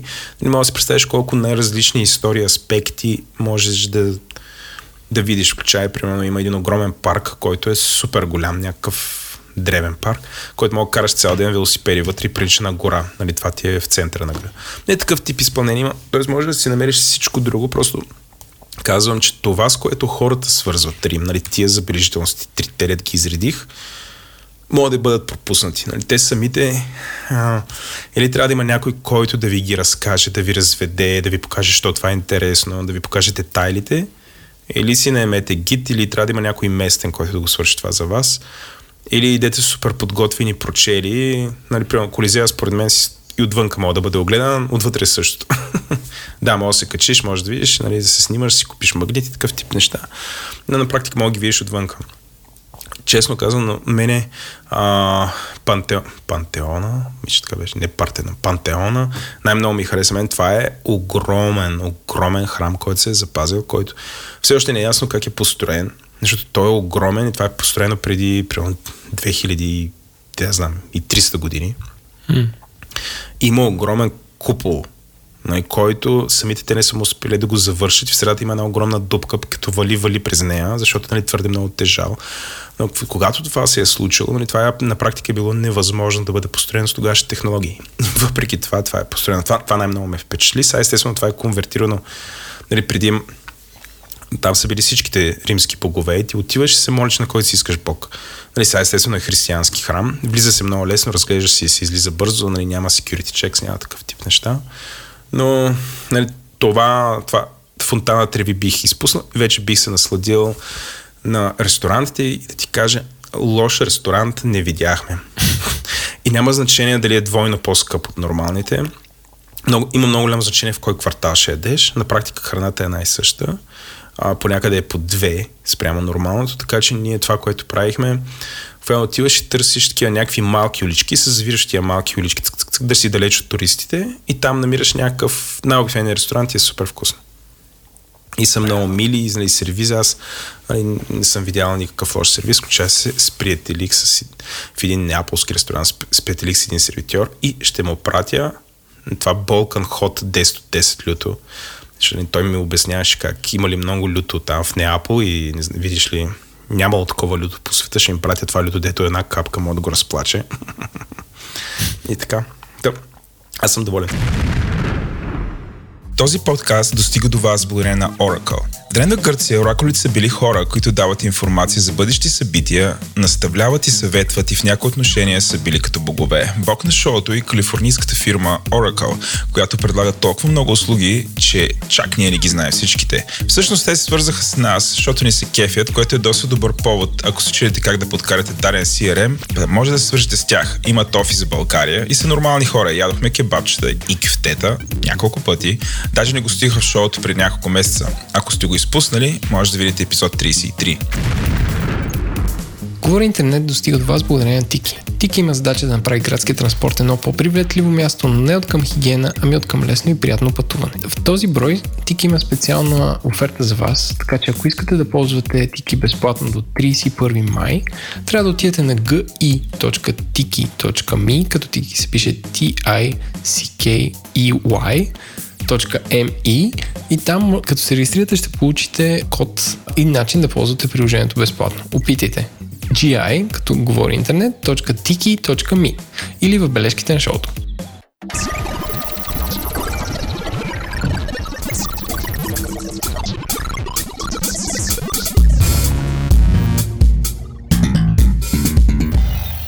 И вече нашия гост пристигна. Ние записваме вечерен подкаст за, за кафе. Това съжалихме всички, че не успяхме сутрин. Така че по традиция, Иван, не представи се сам, защото ние не можем да представяме хората. Казвам се Иван, Иван Чалдаров и съм собственик на Чъкис и общо да занимавам с кафе, да кажем, близките 7-8 години доста активно. Трябва да обясниш какво е Чакис. Чъкис е, да кажем, първият оцелял кофешоп в София. Причината, че преди това имаше и други опити, но нещо не се получи. И да кажем, че Чъкис го отворихме през 2014 2015 отворихме второ и май ще отваряме и трето. И това общо взето за бранда, чисто като концепция. Продавам изцяло и само кафе. И някакви чайове, не обръщаме толкова внимание на тях. Опитаме се да продаваме, да кажем, и премиум кафета, т.е. премиум клас, също и спешалти клас. Друго в смисъл, най-вероятно от тези, които си идвали са видяли, че имам доста методи за приготвяне на кафе, които да кажем някои са по-тренди, други са по-класически, гледаме да има някакъв баланс. И мисля, че се справяме доста добре. Не така казват хората. Добре, какво, по какво се различавате спрямо средностатистическата кафеджиница? Да, да. Еби, тя пън, то няма как да се сравни причината, че няма заведение, където се продава само кафе. Той да се сервира само кафе. Ние нямаме нито никаква, никаква храна, нито никак, нищо, просто кафе и чай. А то, между другото, аз си мислех, нали, а, пф, защото България няма, в смисъл, няма средностатистическа кафеджиница. Тук има някакви места, където правят кафе, т.е. има кафе, и, обаче то е покрай всичко друго. Ами то в повечето случаи, повечето заведения до ресторанти, дори и кафетери, които се водят, кафето е като допълваш продукт. Като изключим, например, главните улици по някакви градове, където нали, по цял ден се пият кафета през по масите, но това не бих казал, че е някаква кафе култура. Така кажем, да, то кафе култура, но мисля, че е толкова... Мисля, не се набляга повече на детайла, да се, какво е кафето, общо се фаворитизират нещата. Mm-hmm. Така и работи самите брандове. Общо взето самата клиентела търси бранда, но това не е само България, това е почти в цяла Европа го има това нещо. Нали, последните, да кажем, 10 на години, от когато навлиза и тази новата култура, или както се води трета вълна. Добре, разкажи тогава повече за културата, защото сега като кажеш, че продаваш само кафе, звучиш като, сори, ама като вендинг машина, защото тя продава само кафе. Окей, Различни добре. варианти. Нали, по, по, какво се Аз съм бил, нали, за протокола Окей. бил съм. Да, не, не падам от небето, ама някакси, нали, понеже да не сме в някакъв бъбъл, де всички знаем какво е чакис и нали, трябва, Окей, да, добре, трябва да обясним. кажа Да. Ами да кажем, в смисъл има три вълни на кафето, които се водят така по книгите. Първата вълна, когато се открива, да кажем и когато почва се приготвя, още се връщаме, и, например, 5 века назад.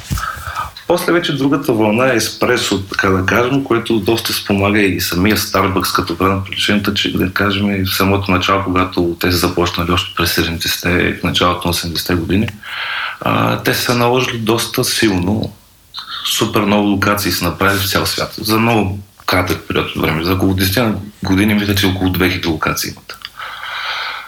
Това е втората вълна и вече третата вълна е така наречената спешалти култура, в която вече в кафето повече се гледа чисто откъде пристига, как се изпича, как се приготвя. Вече има доста гилдии, така наречените баристи.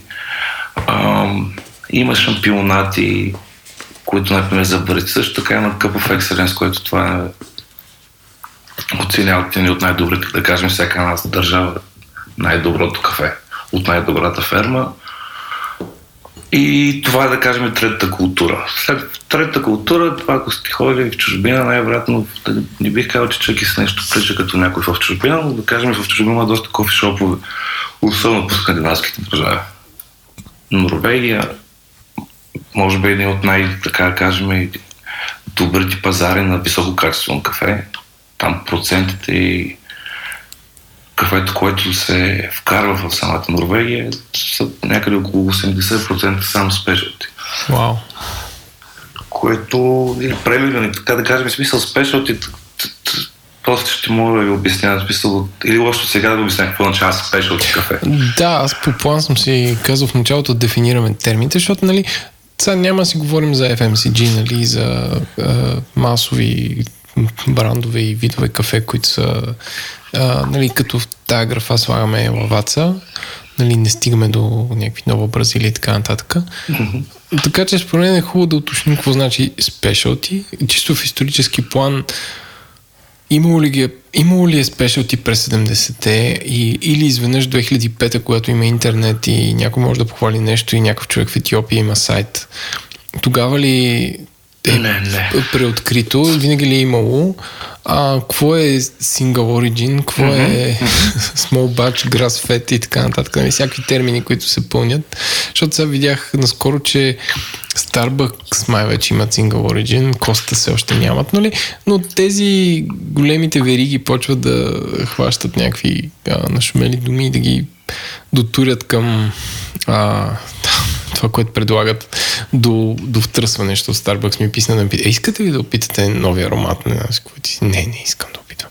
А, и така, че трябва да дефинираме какво значи specialty кафе. Спешалти е категоризация.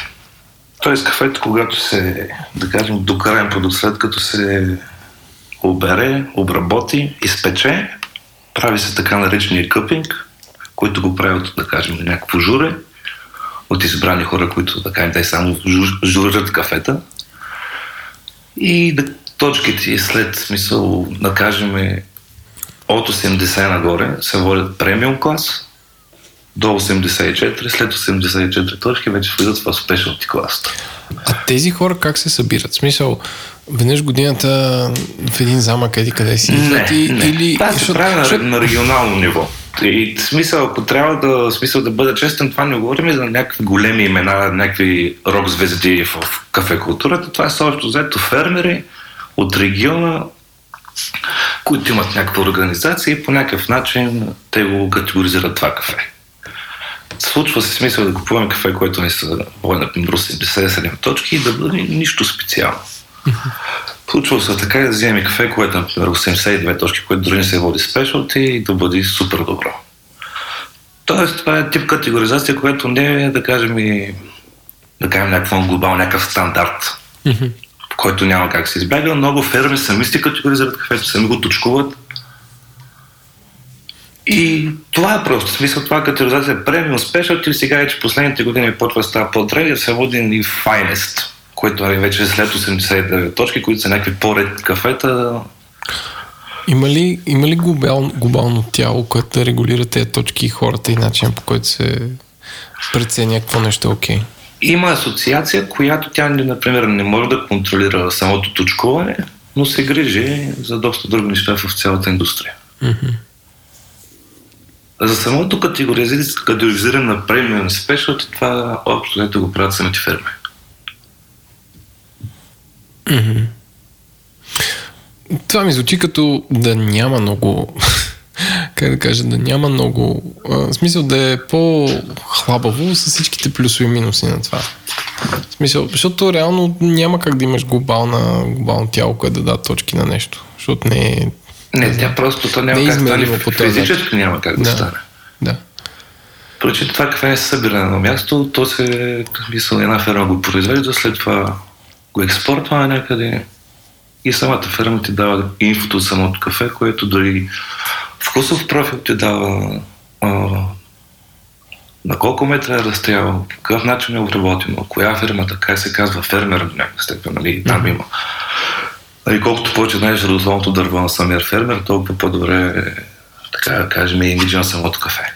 Това да кажем, че е чисто маркетинг. А,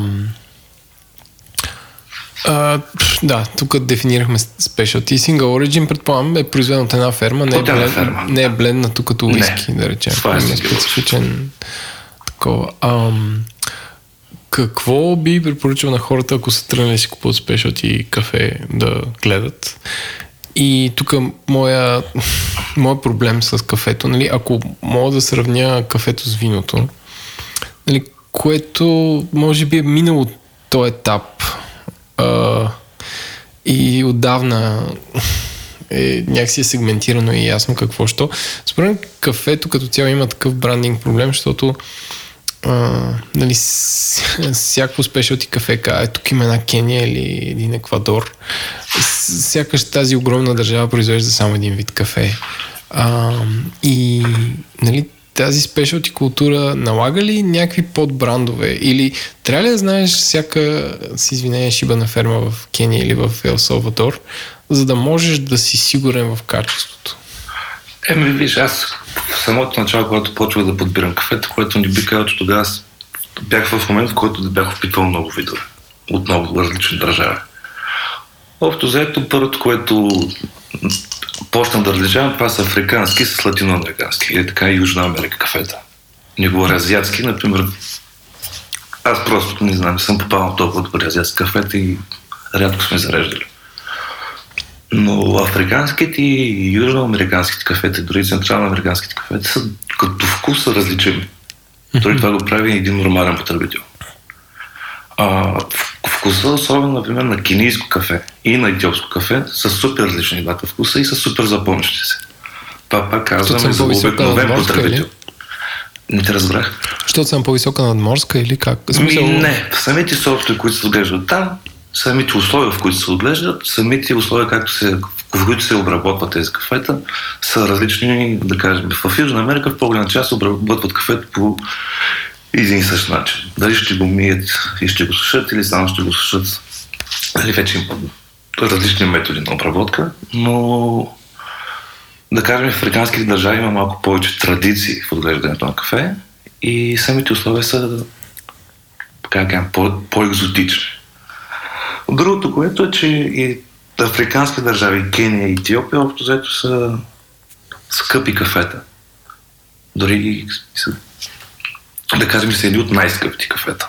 Дори А, който е и комерциални, дори и който е и премиум, който е и спешъл. В смисъл, те си държат цена. А защо са скъпи? Защото се произвежда малко? Защото има някакви мита на изнасяне? Или как се казва? Тоест това е държавата има монопол как- или... Не, от самото качество на кафе. В Етиопия, например, кафето е, мисля, че втория или третия по големина, как се, как да го кажа, Експорт. не експорт, в смисъл, Стока за износ. около 20 милиона човека се занимават в кафе индустрията в Етиопия. Сериозно? 20 Да, милиона? 20 милиона. Това Чакай. е най-вероятно тази цифра, Google и с, колко- и с семействата на, на самите фермери, причем да, може да са и деца на по 10 години, в които работят. Но и това си е част от културата на отглеждане кафе. Това е, така да кажем, не е някакъв проблем, че деца работят. Това си е част от нещата. И самата култура на отглеждане на кафе е малко по-различна и държавата супер много контролира това нещо. Да кажем, както Франция, има- както Франция контролира монопол. виното. Ами не, то няма монопол, то се води държавен продукт в Етиопия. Ага. Нали, те че, чисто от политически... К- зависи каква е политиката в една, в една държава, много това влияе на самия пазар на кафе. Пример Йемен, държава, в която от колко години има гражданска война, чисто като сортове кафе, които могат да се отглеждат и като условия, са много добри. Но поради причината, че там има война, няма как толкова лесно да се отглежда кафе, пък камо да се експортва някъде. Днес научих, че населението на Етиопия е второ само след Нигерия с, с 100 милиона и е минал Египет. Това наистина ме шокира. Защото аз горе-долу следя някакви Ами неща за Африка. Еми, да, да кажем, Етиопия е спок... по- от спокойните държави там. Макар, че и те имат някаква Е, как ще, са спокойните там? Не е Сомалия, да кажем. Правителството малко не е много, не е много окей. Еми, не знам, аз просто те държави, които съм гледал, там ми се ми изглеждат по-цивилизовани, да кажем. Кения също е така, и тя е малко по-напреднала държава, но и там си имат проблемите, както казах, и това влияе на самия пазар на кафе. Мгм. Има моменти, в които просто няма доставки. Нали, ка- кафето може да обрано, да го работи, но е готово за товарне, но някакъв конфликт се случва, забавя се доставката, и случват се такива неща. Интересно. Ам, значи в Кения и в Етиопия има специално се казва, държавно отношение към, а, Към кафе индустрията. към кафе индустрията. А, добре, а, значи, ние казахме за Централна и Латинска Америка, а, Етиопия, Кения. А, знам, че се отглежда в там а, Азия, в Суматра, а, в Индонезия. Индонезия. Да. Къде е другаде? Еми, ако погледнем глобуса, всичко, в което е в екватора, се отглежда кафе. Окей. Всички държави. Сега това е друг въпрос, не всяка една държава колко повече отглежда. Например, Виетнам е супер голям производител, ама на робуста. И тя пак е около екватора и Бразилия, вашата голяма част. Нали, Като най-голям производител. Бразилия пак да кажем, че като най-голям производител там нещата са пак на доста сериозно ниво, чисто държавата помага, имат фондове и самата индустрия доста развита. Е, но в другите, например, държави, които са вече в Централна Америка, там да кажем производство не са чак толкова големи. Колкото mm-hmm. по-горе отиваме, толкова по-малко спада. Например, Мексико е общо взето последната държава, в която да кажем от тези латино държави, в която може да отглежда и то в, на границата с Гватемала. Оттам нагоре не, става. Нали, има някакви опити да се прави в Калифорния, но и там общо взето това е доста бутиково да кажем. Няма как да изкара толкова голяма продукция. Добре, ако трябва да градираш ам, кое е най-важно за качеството на едно кафе, кое, кое е най-важно? На, локацията нали, и начин на производство? Нали, говоря за това, което стига до теб, като крайен потребител, живущ в град София, да речем, или България. А, начина на производство и локацията, съхранението, а, печенето, меленето, а, приготвянето, в смисъл, кое е... Нали, то е ясно, че всичко е важно, но Да, нали, то всичко е, как да кажа, това са серия стъпки от, от самото бране, когато се започне, да кажем, мисля това, което е най-важното, хората, които са производителите, т.е. фермерите, да имат отношение към самата работа, към самия продукт. И от тях е, те са, нали, смисъл, най-голямото звено, най-големия фактор, кафето, доколко ще бъде качествено. Ако те не го направят, в смисъл, не се внимава с самия продукт, при самата беритба някои, които берат прекалено зрели черешки, но други прекалено зелени. Слагат ги в един чувал по причината, че се опитват да просто направят по-голямо тегло, че да му вземат повече пари. Причината, че им се плаща на, кажем, един чувал. И това оказва голямо влияние. След това при самата обработка, пак там какви условия имат, каква вода ще използват. колко са добри в това, което правят. Там кафето се експортва, вече да кажем в някакви европейски дистрибутори, в които те вече, когато го изпратят към самите пекари, нали, там е другия ефект. Как ще го приготвиш кафето? Тоест, да кажем, в Италия се пече по-тъмно. Mm-hmm. Ние печем, например, в, при нас печем средно, има няколко които пекат светло. Нали, това е чисто как ще реши самия пекар или самия бранд. Към какъв таргет ще се насочи. Поначало кафета, които са по-тъмно изпечени, бих казал, че се за, за хора от по-старата генерация. Колкото по-светло, толкова по-млади хора стават. По-светло имаш пред по-малко изпечено. По-малко изпечено, да. А какво ни смисъл като е по-изпечено, каква е разликата? Ами самия вкус се променя. Това е, представи се месото, трите периода, в които може да се пече, смисъл, което почти както казват на кръв, след това на медиум и след това написано и добре изпечено. Mm, well done. Така да кажем, го има и в кафето, там въпросът е, че са 6. И са 6 степени на изпичане. Нали, всяка държава си има и някакви, които си имат тяхни стандарти, но в смисъл General са 6. И вече след това кафето, след като се изпече, има някакъв период, който това пак зависи от самия бранд. Колко време след като се изпече кафето ще може да се консумира, той да почне да се приготвя.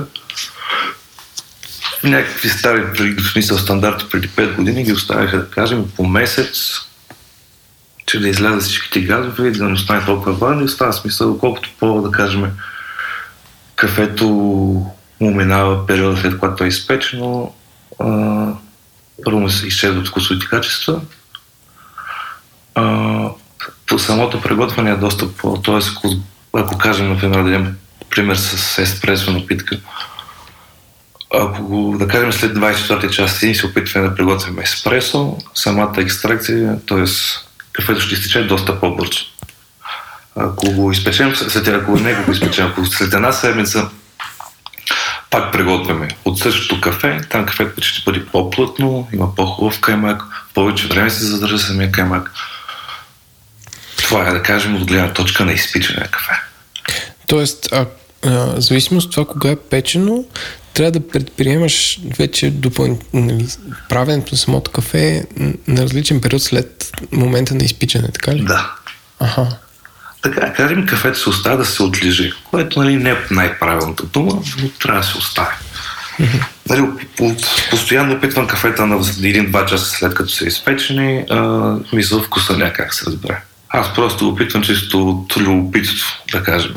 След, да кажем, след 12 час вече почва да се усеща истинския вкус на кафето, нали, почва да се проличава вече. Mm-hmm. Но в смисъл препоръчва се, колкото по-рано изпечено кафето, толкова по-бързо да се консумира, така да кажем. Особено за обикновения потребител, който си купува плик от 200 грама.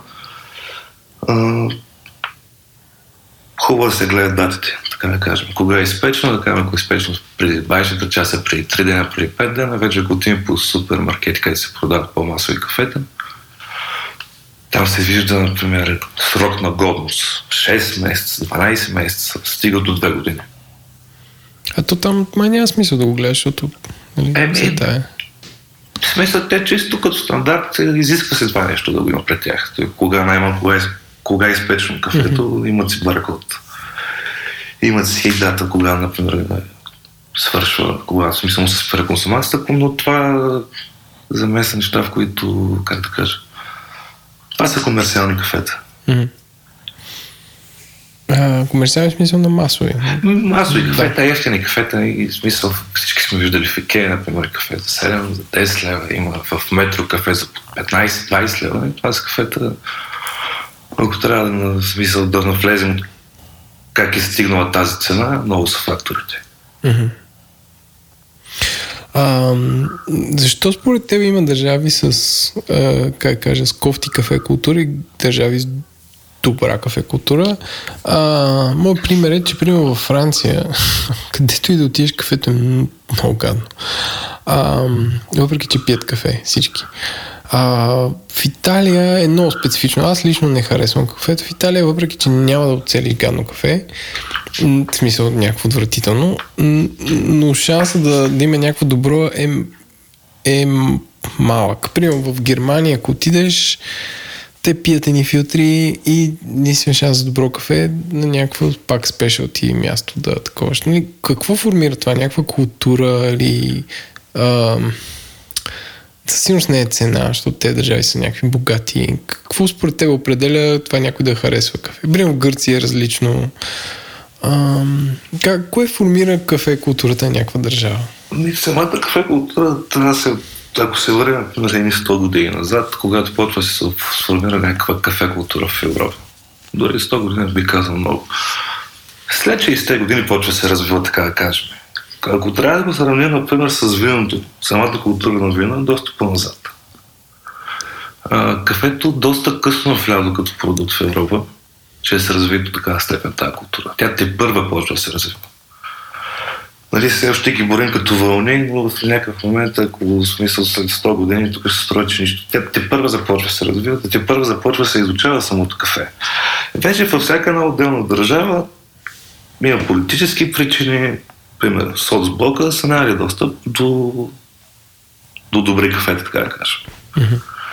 А, производителите, които са били, в смисъл няма, смисъл в капиталистските държави има някаква конкуренция между двама там пекари, които са в един квартал и в нея 30 години след това се появява или и лаваца и някакъв такъв бранд.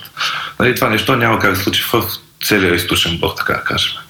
Държави като Франция, Австрия, което ни там има пак венско кафе, което ни там има някакъв културен кафе, е това е чисто традиционна напитка, в която се приготвя, да кажем, и 40-50 години по един и същ начин. А, кафето по-тъмно се изпича, самите еспресо машини, дори и филтър машините не са се променили по някакъв начин технологично. И сега да кажем последните години, когато почва да се развива това нещо, се правят някакви по-различни напитки, да се мислят рецепти, почват да вкарват нали, с миксолози, алкохол. Нали, това са всички тези тренди неща, в които са последните 5 години. А, и това пак се върне, просто кафе културата ти първа започва да се изгражда в повечето държави. Сега дали ще наделее това така, как кажем, то хайп покрай спешалтито, дори и да ни наделее, да кажем, доста ще промени на голяма маса хора. Причината е, че стигна доста далеч. Тоест, самата култура се развива на голямо ниво. Mm-hmm. И най-вероятно с времето все, все повече ще се развива и самите хора ще се образуват, така да кажем. Мисля, аз си спомням около 2008-2009 година бях в някакъв ресторант в Нисевера, в който попитах сервиторката какво вино предлагате и тя ми каза бяло червено. След 10 години влизам в ресторант, който казвам какво вино има, какво вино има ти и ми изкарвам меню, в което е фиксирана храната, с какво вино трябва да се пие и така нататък. Той да кажем, вината култура трябваха 10 години в България да се развие на такова ниво. Нали, за кафето малко съм по-скептичен, не мисля, че за толкова бързо време може да се развие, но да кажем в София сме на добър път. Мисъл, развива се, все повече места стават, където можеш да опиташ някакви по-интересни кафета, нещо по-различно от това, което си свикнал да пиеш. Това е за културата. Значи трябва време. Трябва време и смисъл, колкото по-любопитни сме хората, толкова повече ще е смисъл. Хубаво да се опитват повече кафета, не се фаворитизира да се дава шанс на някакви други. Има на къде се гради още.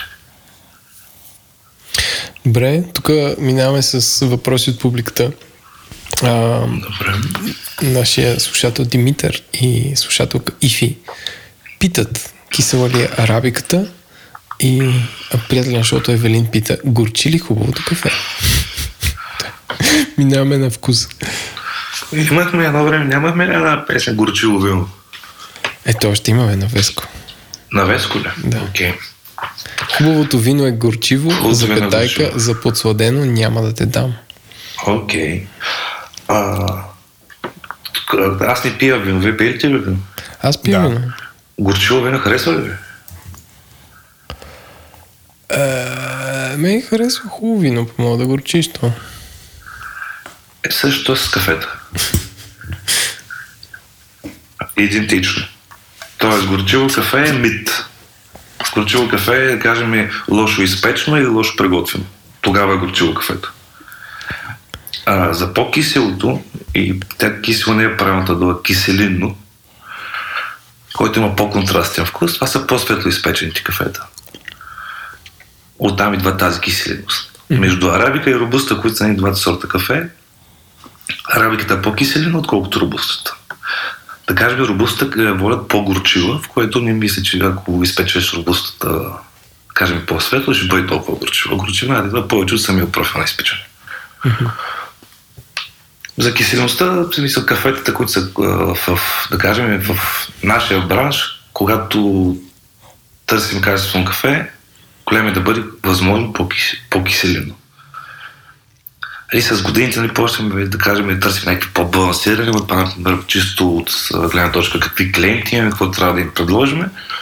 Но ако трябва да си избирам кафе за мое лично употреба, винаги ще търся това, с което е с по-киселения вкус. То е по-контрастен, по-се разбира смисъл с вкусовите нотки на кафето, оставя спомен, така да кажем. Добре, въпрос от Петър Д. Тодоров. А, има ли малки общества около а, малките кафета или магазините, т.е. спешалти кафетата в София? Е, има ли постоянни клиенти или се разчита някой да мине случайно? Тоест, каква част, а, каква част, какъв процент от аудиторията са някакви постоянни хора? А, и, и отразява ли се позитивно наличието на, там, на туристи, на Ryanair и така нататък и на ревюта в съответните TripAdvisor и, и... Това дали се отразява на нас чисто като работа. Ами, Твой опит, защото сега ти Да, да. движиш две места. В смисъл, как, как забелязваш хората? Еми, това е сега. Едното, на- едното място при нас е в квартал, другото е в центъра, което е супер различно. Това, което е в квартала, работи изцяло и само с едни и същи клиенти. Което да кажем и в последната, в последната година самия обект се разви, много офиси станаха около нас и общо взето ние от офис стига да пият кафета. Трябва да правят срещи, работят вътре и тем подобни неща. Това, което е в центъра, е, там е супер различно. Там имаш поток от хора, които идват за първи път, други, които са чули, други, които са ги пратили. Отделно, да кажем, около поне 5-6 човека на ден работят там. Като от всякакъв тип. Журналисти, графични дизайнери, програмисти, в смисъл всякакви хора, които могат да работят на лаптоп. То не е ли твърде малко, бе, човек? И да, твърде малко е и с идеята го правим бъде твърде малко, но просто хората се седят. Нали, това, което в мастерски гавария е по-голямо, нали, имаш доста повече къде да кажем да работиш, отколкото това в центъра е супер малко, но постоянно има хора, които идват да работят. Аз сега не знам, аз не бих работил в толкова малко помещение, така да кажем. Но явно някои други хора нямат проблем с това. То според мен това е няк... няк... пф, най-сетне България навакса с тази култура, в която отиваш и работиш на публично място. Ам, близо до моя офис има едно заведение Бариста, което предполагам ти знаеш, mm-hmm. което е доста по-голямо от Чакис, но в смисъл част от а, нали, културата, за която ти говориш там е пресъздадена, mm-hmm. защото те си имат соси, нали, пекат си кафе и така нататък. Но нали, това, което ми направи впечатление е, че те сложиха контакти в момента е супер трудно всъщност просто да отидеш да си купиш кафе и да седнеш, защото то се е превърнало в някаква форма на coworking space. А, включая аз го ползвам често за офис, но аз не седя там по цял ден. Аз отивам, правя си срещата и си тръгвам, докато има хора, които изкарват, аз знам, целият ден, според мен. Там има постоянно присъствие. Аз, според мен, на тях това има цел, целта, защото те сложиха принтер. А, в смисъл, че Да, това самото място тип така е- ела да работиш. Така аз да, просто- наречения кофис. Да, просто н- мисля, че някакси наваксваме с тази култура, но всъщност знам едно-две такива места и някакси ако мога да елаборейт на, да развия въпроса на Петър, а, това за момента и изключения ли са, или по-скоро можем да кажем, че в София вече има 20 на такива места. Нали, някакси аз преже работ... нали, имам си един определен ареал, в който функционирам.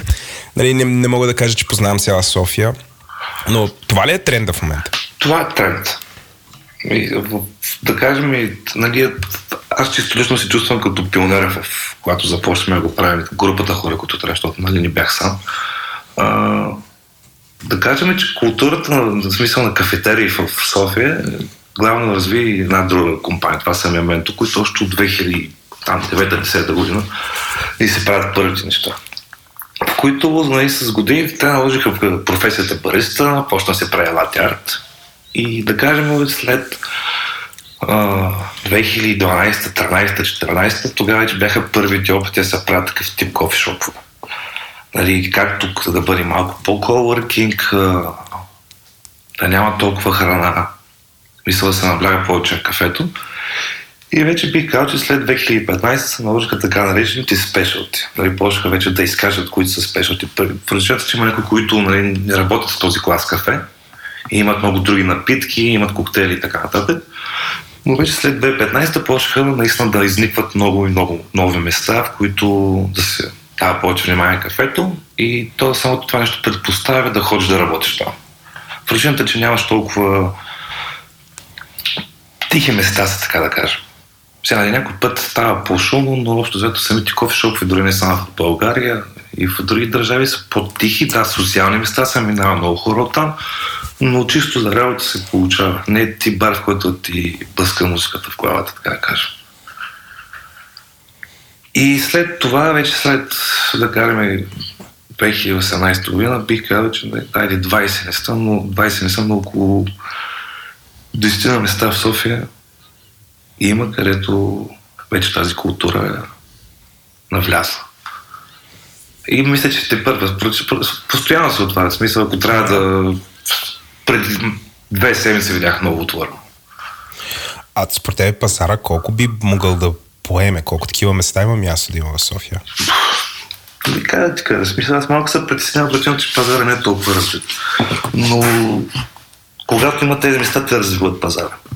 Тоест, ако станат повече и ако могат да си изиграят добре картите, в смисъл чисто бизнес да го погледнат и като бизнес да останат 2-3 години, те ще се развиват нова клиентела и нова клиентела. Нали? По този начин се случва културата.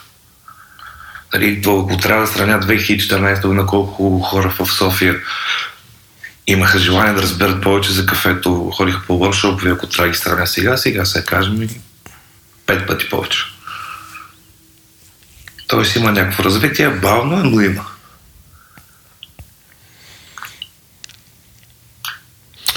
А, добре. Ам, малко практична част. А, mm-hmm. Какъв е най-лесният начин да правиш добро кафе вкъщи?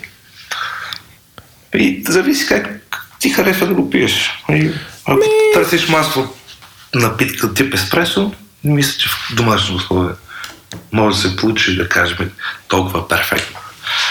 Не мислиш ли мислиш? Не мисля. Не, не мисля. Тоест, мисля, да, ако отделиш един, един голям бюджет, някакъв сет, в, например, да кажем, около 3-4 хиляди лева, да, може да си направиш и супер еспресо в, дома, в домашни условия. Не знам, обаче просто кажеш, го вложиш целия сет. Mm-hmm. Но ако погледнем някакви други методи на приготвяне в домашни условия, френска преса, всичките тези филтър кафета, това дали ще е хеми, дали ще е шварц машина, дали ще е V60, аеропреса, има методи и методи. Кафеварка, който е доста популярен. А, всеки просто как си го хареса. И са, това е до вкуса. И а, ми не мисля, е толкова до вкуса, колкото е до това с какъв ти лайф става. Тоест, сутрин, ако ставаш, няма проблем, ставаш 10 часа и имаш време да си приготвиш някакво по-завъртено кафе, правиш го.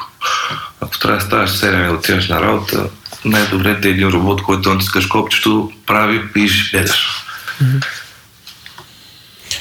А, аз имам тук един такъв въпрос. Той е не просто за домашните, но някакси ние като бяхме малки и може би най-популярните форми на кафе бяха турското и другото беше това, което е в така начата кубинска кафеварка, която не е кубинска. Или може би е кубинска. Не е кубинска. Да, италианска. Не? Италианска е открадната патента от братата и се да. произвежда в Кубова. От другите братя, които изпращат при нас, са води кубинска. Да. Иначе бранда Биалети или така наречената мока кафеварка. Така.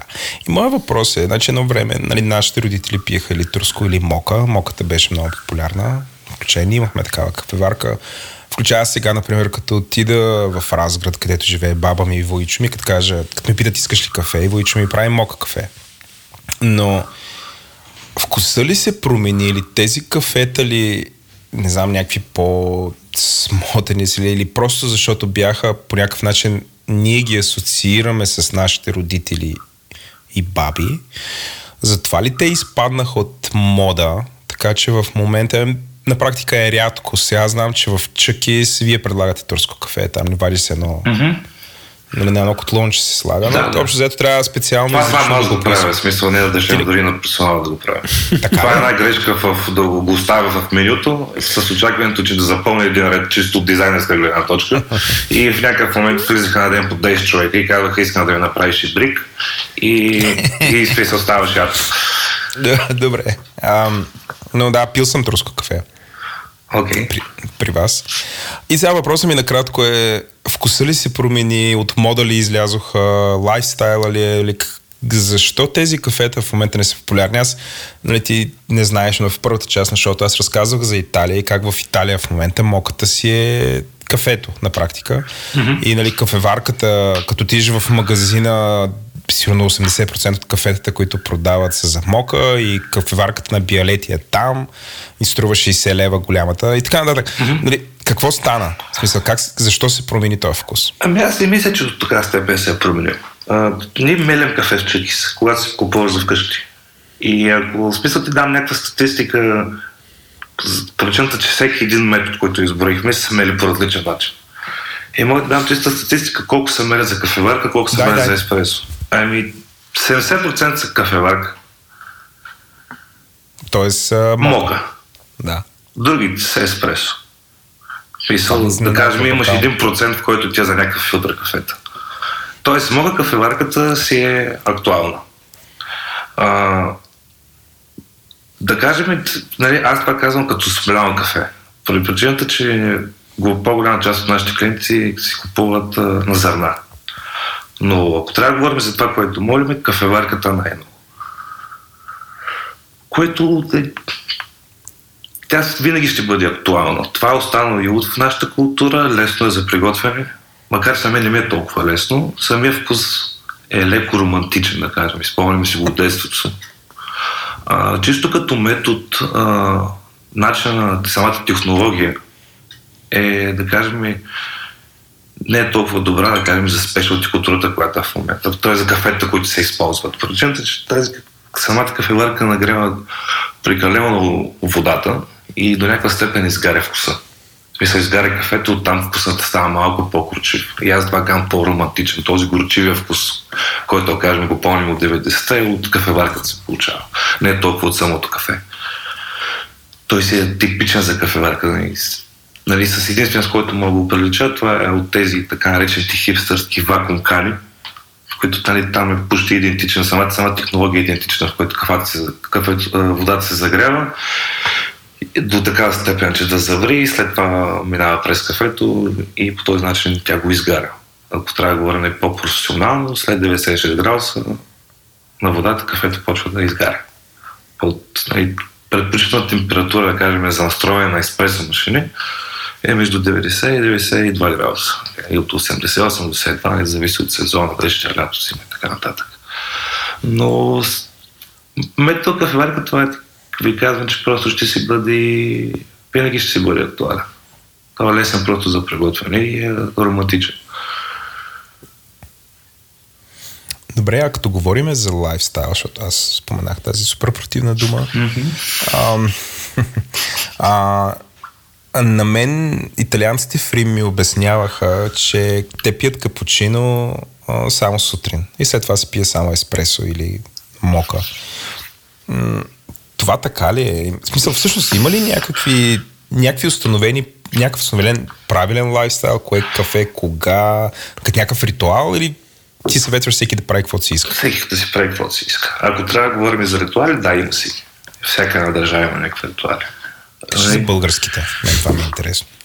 Три в едно. примерно. Не, Кафе три в едно, боза. три в едно преди 5 години сега. В смисъл това, което е последната тенденция, е, си, тя не е последната тенденция, тя си е вечна тенденция, това си е дългото кафе. Нали, в, дългото кафе в България е толкова наложено, не, не казвам, че е само тук, това е така нареченото американо. В Штатите е по същия начин, чисто технологично се прави по един начин. Това се прави един шот еспресо и се долива вода. Въпросът е, че ни около Ама, ама 20 тук не години в България... вода. Тук е да, да. чашата догоре е по-гадно. тук просто натискат копчето и чака да се напълни чашата. А, това не се пие. А, чисто като кофеин, който вътре е причината, че доперна вода с кафе, така се вари кофеина. Ако ти го оставиш, в смисъл тази кафе машина, долу-горе да налееш една чаша 80 мл напитка, трябва поне да оставиш, да кажем, над една минута да тече от машината. Мисля, целият една минута допри кафе с вода, което не извлича този кофеин. А, кафето, целият му вкус се променя, ти се облещваш, и остава ти лошо, са много вредно, така да го кажем. По този начин, от който 20 години беше така, да кажем. Последните години това нещо после се променя, поне в София. Ядме е повече за бизнес-станциите, причината, че в бизнес-станциите все още е така. Днеска ми някаква бизнес-станция, в която просто натиснах някакъв момент го забравим, го дай това малко по-дълго. Е вътре 60 мл, което за мен 60 мл си е направо вече двойно дълго. И дългото кафе си е тенденция, която си мисля, че така с годините ще се промени нали, все по-надолу, все по-късно да става кафето, но ако трябва да стигнем италианците, които претеха ни 25 мл и им е нормалното еспресо, трябва при нас доста години да минат. Това се случи. А, нали, хубаво е да се долива вода. Прави се просто един сингъл шот, т.е. единичен шот, пуска се 30 секунди, колкото е стек, толкова спира се, долива се топла вода и така се прави така нареченото американо. Или правилно дълго кафе.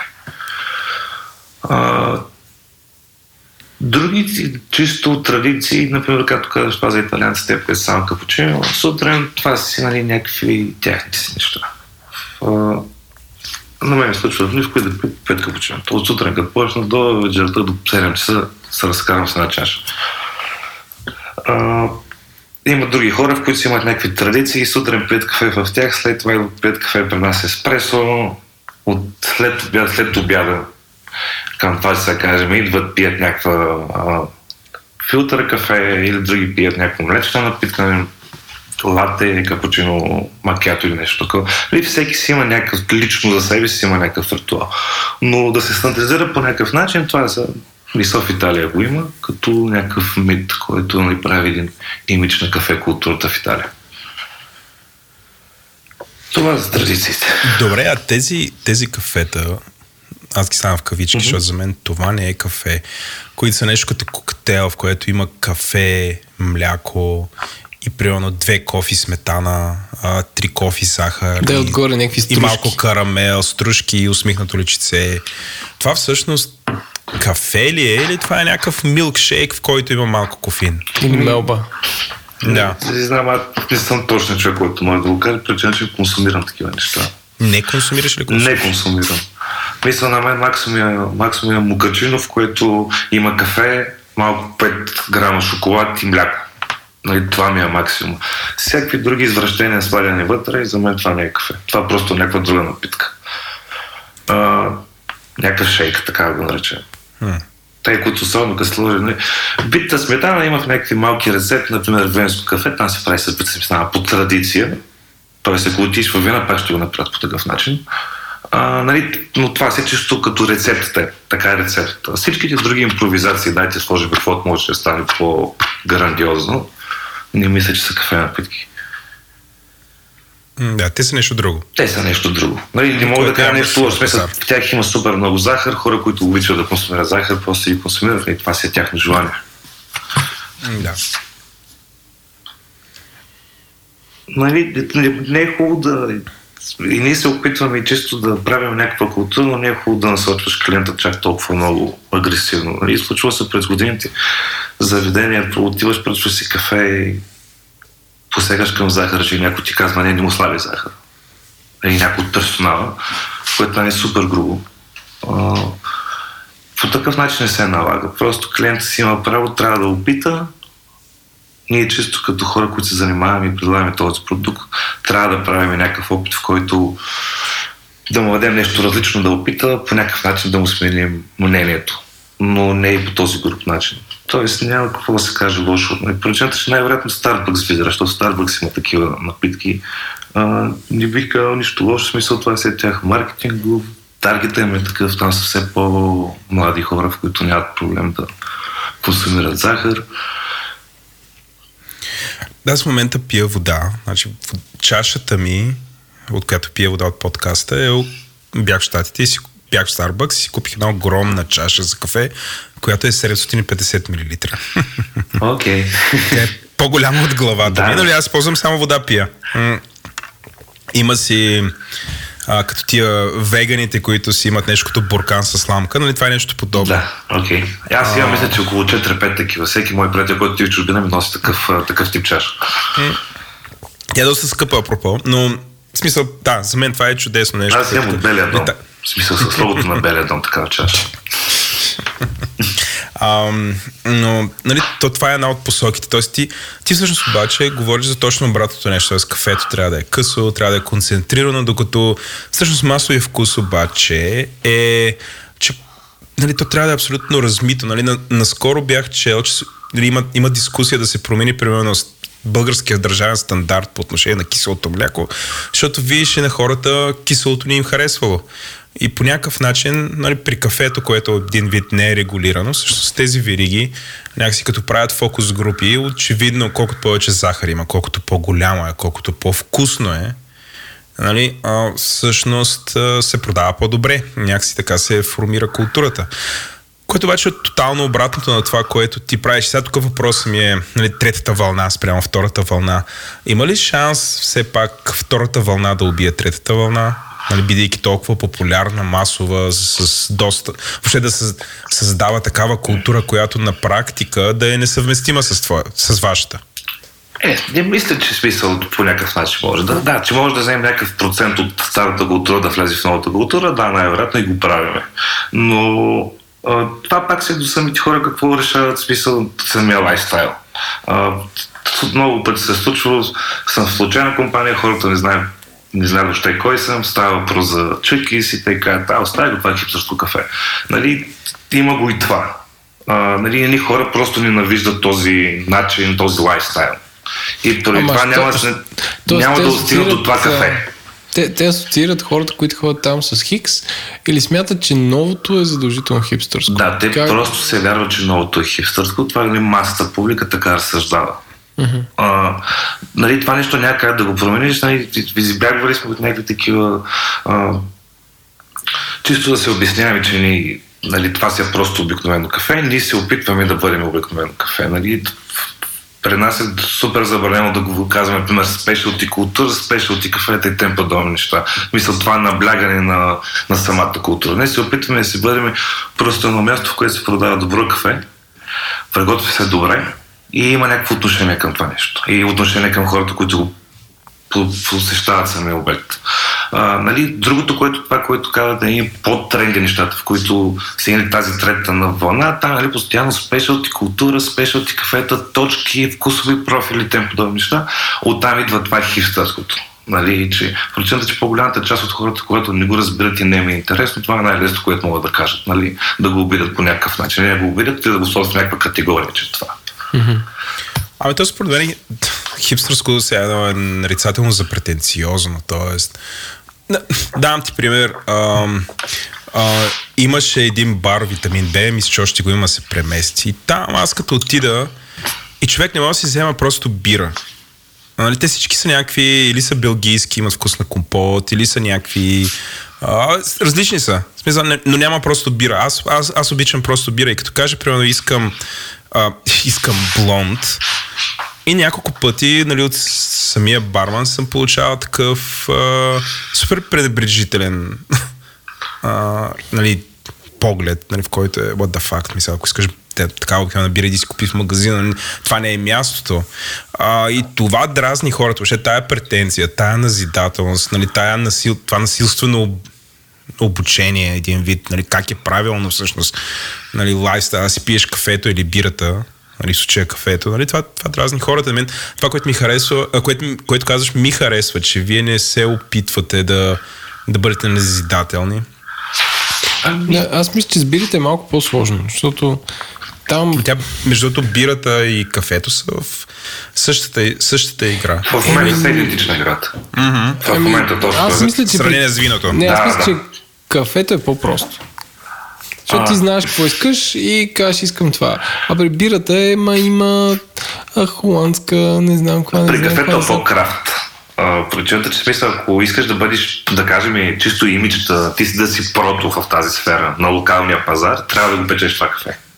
А, нали, имаш пекар, имаш пекарна, имаш нали, някаква технология на печените и подобни неща. То е много по-крафт. Колкото при бирите, колко са пивоварите в България. Да, че все повече стават, все повече стават. Но ако смисъл влизаш в а, някакъв магазин за бири и има 200 бири вътре, от тези 200 бири 2% са български.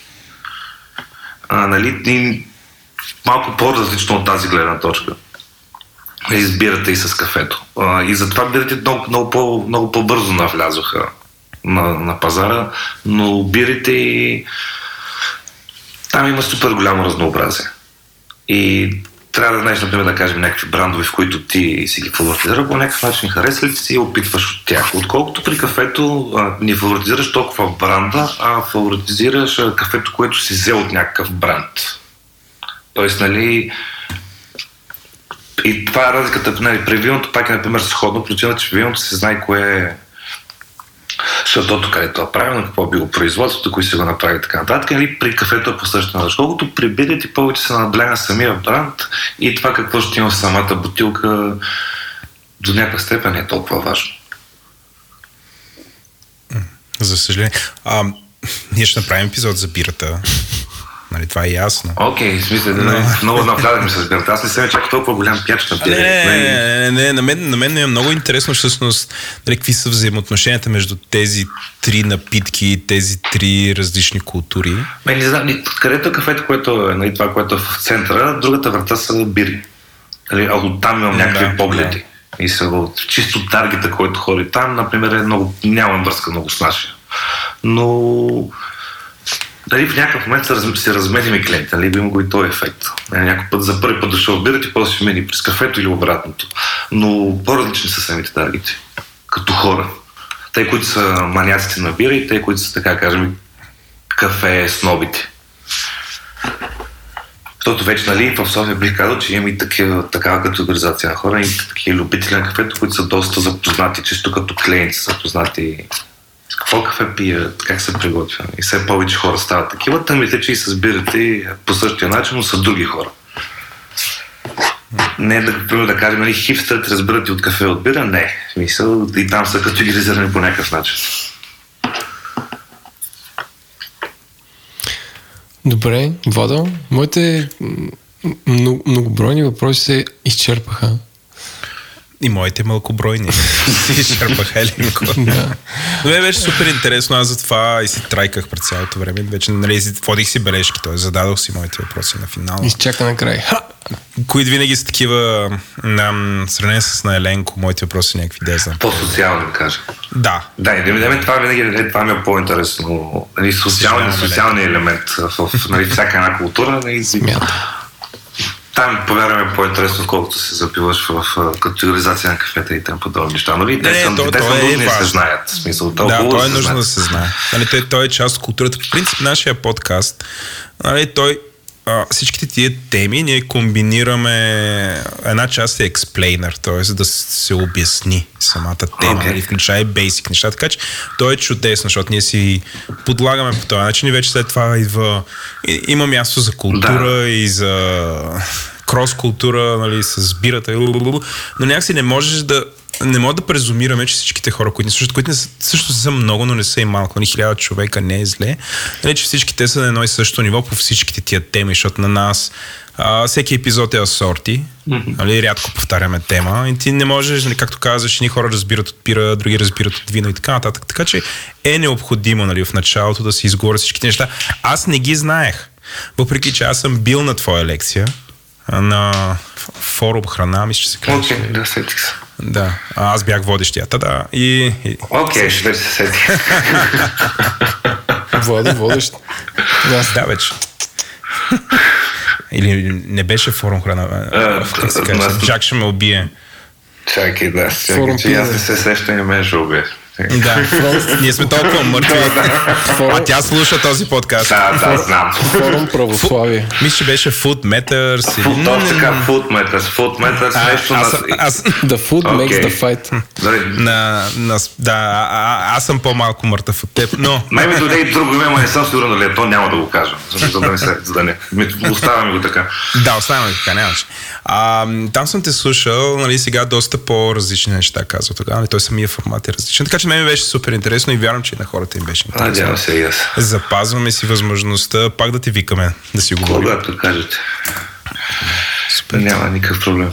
Еленко, финални, финална реч от тебе. Тая моята Затвори. реч. Аз- Затвори, да. Изборът на Еленко за древите слушатели да си купете аеропреса. Аз съм горд собственик от 2012 година. Е, Че и по, и че и по-рано.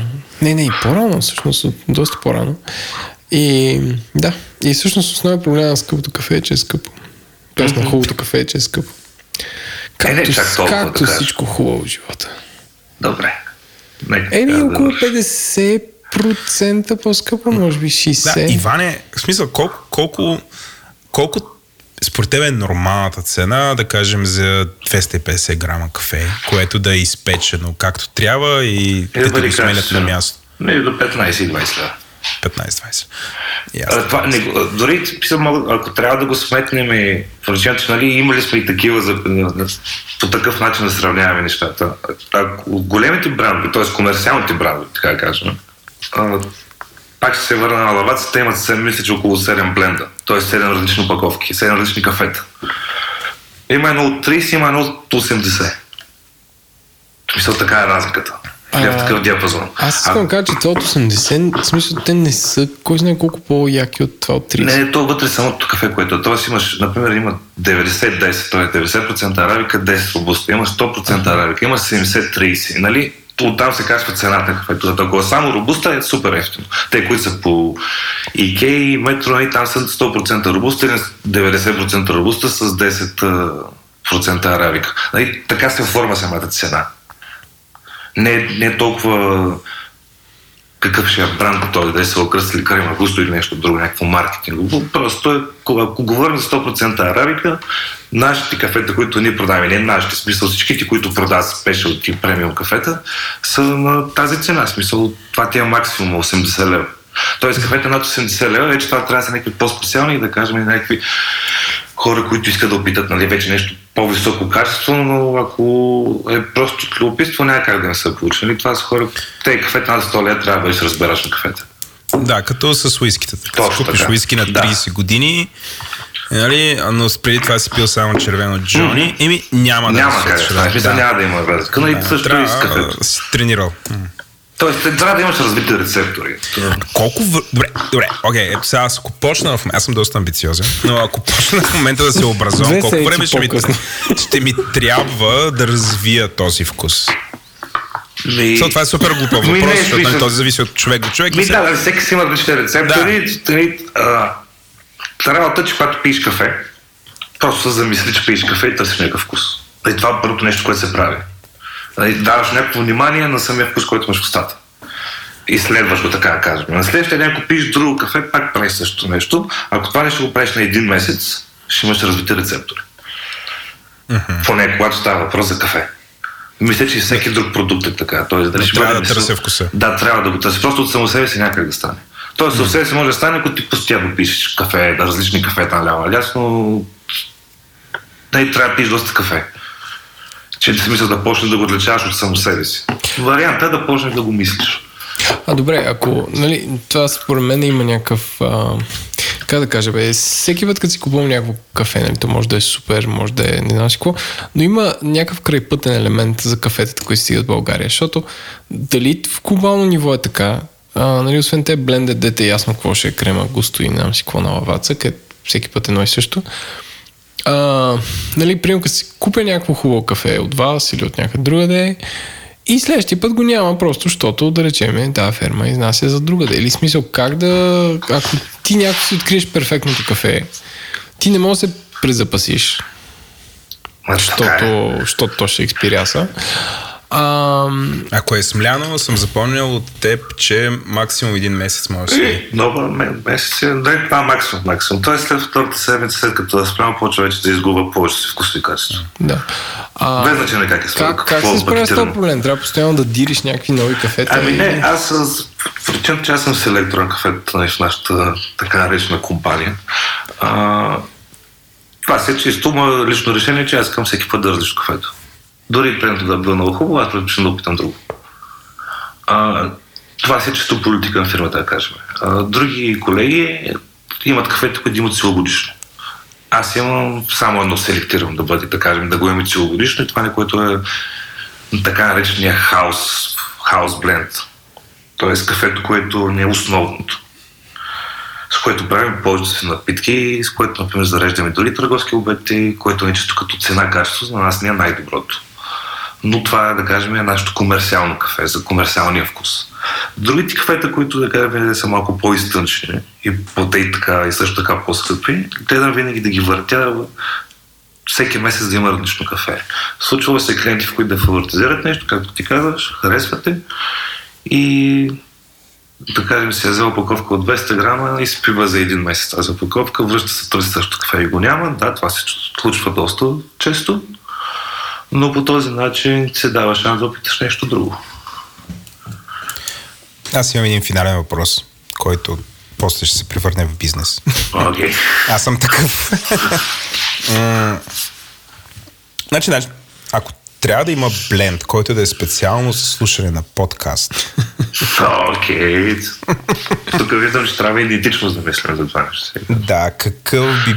Мисля, според теб какво кафе е подходящо за да слушаш 2 часа и половина, как... Дали е така ние си говорим, има смешки, шики, закачки.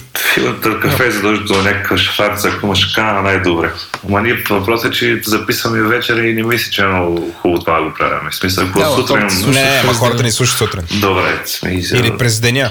Тоест, Ние трябва кажа- това да започнем. Да. В смисъл, хора пригответе сери какво си, защото ще говорим за кафе.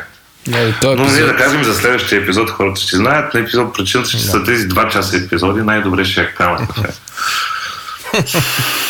Не мисля, че с едно еспресо ще, ще стане.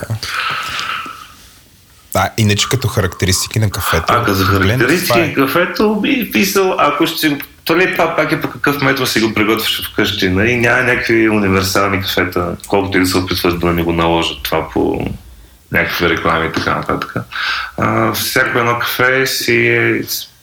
Нали, в повечето случаи винаги става за еспресо.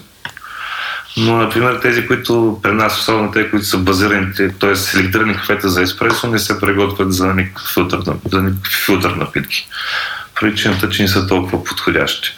Ако ще обичате филтър така, филтър на напитки, така наречете шварц, каната, в която е с филтъра и си правиш V60, Chemex и Aeropress, аз бих предпочел по-африк, някакви африкански кафета. И също така по-светло изпечени. Нали, като това с, все още в София, да кажем, го нямаме това, всичките тези профили на изпечени, общо всички пикат, както и ние, печем средно. Затова просто като региони, Кения, Етиопия, както ги споменах в началото, нали, те са като някакви мои фаворити. Кафета от Коста Рика също са подходящи за филтрация. Вече ако ще говорим за еспресо, той да си го направим вкъщи на работа или, или дори на една му кафеварка, бразилски, колумбийски са по-добрия вариант. По-традиционни са, така да кажем.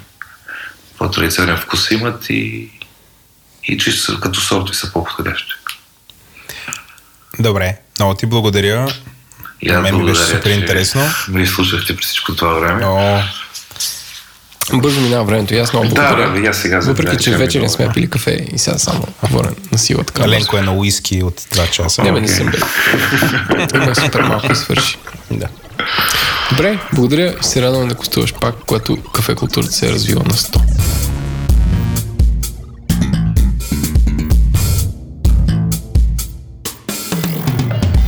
Това беше 50 ти броя на Говори Интернет. Искаме да благодарим на нашите спонсори от SBTech, SiteGround, Digimark, Oracle, Tiki и нашите 85 патрона. Ако този, това шоу ви харесва, може да ни направите добро, да напишете добро ревю в iTunes, да се абонирате с нас в SoundCloud, да ни последвате в Twitter или най-просто ни пишете на info говори интернет. Процент на броя бях аз, Еленко, а, аудиомонтаж е Антон Велев, аудиоконсултант е Георги Маринов, който трябваше да се виждам тази седмица, но не дойде да си вземе тениската. Музиката ни е от Унко, пряко от Япония. Началника на Hype Squad или интернета е Рая Накева. А дизайна е на Ели с double L, double E. Приятелите на шоуто са Димитър Смилянов, Ивелина Петкова, Иван Съртонев, Яна Лозева, Станислав Михайлов, Александър Лазаров, Красимир Димитров, Ангел Шойлев, Камен Станев, Хули, Петър Дът Тодоров, Рая Янакиева, Доган Маркетинг, Георги Александров, Свинен Спасов, Георги Рибарски, Росен, Злобан Конев, Петя Райковска, Дима Петева, Илия Кръстев, Свободен агент, Георги Тодоров, Теодор Шатеров, Делян Дизайн, Мартин Гергов, Илия Яков, Боби Петров, Константин Боянов, Юлиана Юрьева, Анна Кременлиева, Надежда Дана Башева, Иван Христов, Светлин Николаев, Клапинг Манки, Мета Бао, Яница Митева, Камен Бочев, Суригаши, Методи Ценов, Деян Кочев, Вива Ню, Димитър Панов, Никифор Николов, Пея Попов, Нестор Тодоров, Борис Кожухаров, Николай Бачийски, Михаил Сайков, Ифи Шугаршок, Иван Димитров, Виктор Джамбазов, Елена Владимирова, Лазар Чакъров, Алек Андреев, Март Тин, Издимирски, Веселин Дочков, Ванката, Ичо, Грайндър Алекс, Лили Грозева, Яна Петрова, Светозала, Карадаева, Ибн Алхорезми, Лъчезар Милев, Владимир Драгоев, Юнус Юнус, Павел Валев, Теодор Илиев, Радина Ненова, Станислав Стойнов, Ива М, Кремена Йорданова, Димитър Миланов, Никола Кирев и разбира се Бухтум. Благодарим ви. Ай, Здравейте, момчета! Аз ли съм сега? Ти си са, аре. Хей, ние сме по интернет. Кое? Как, как, как, как рече? Ен, ен, ен, ен. Аз го Google, емп, емп. Как, как, емп, емп. Ако има еднороко магаре. Или катър. Ей, Богу, после две седмици маймуни правиха секс. Мизерия всъщност след това.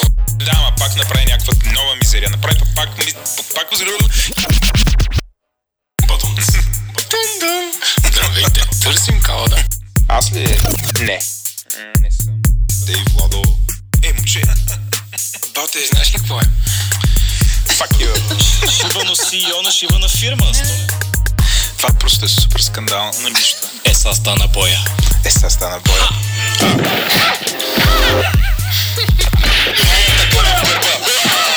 Умри, дебел. А, Спрете се.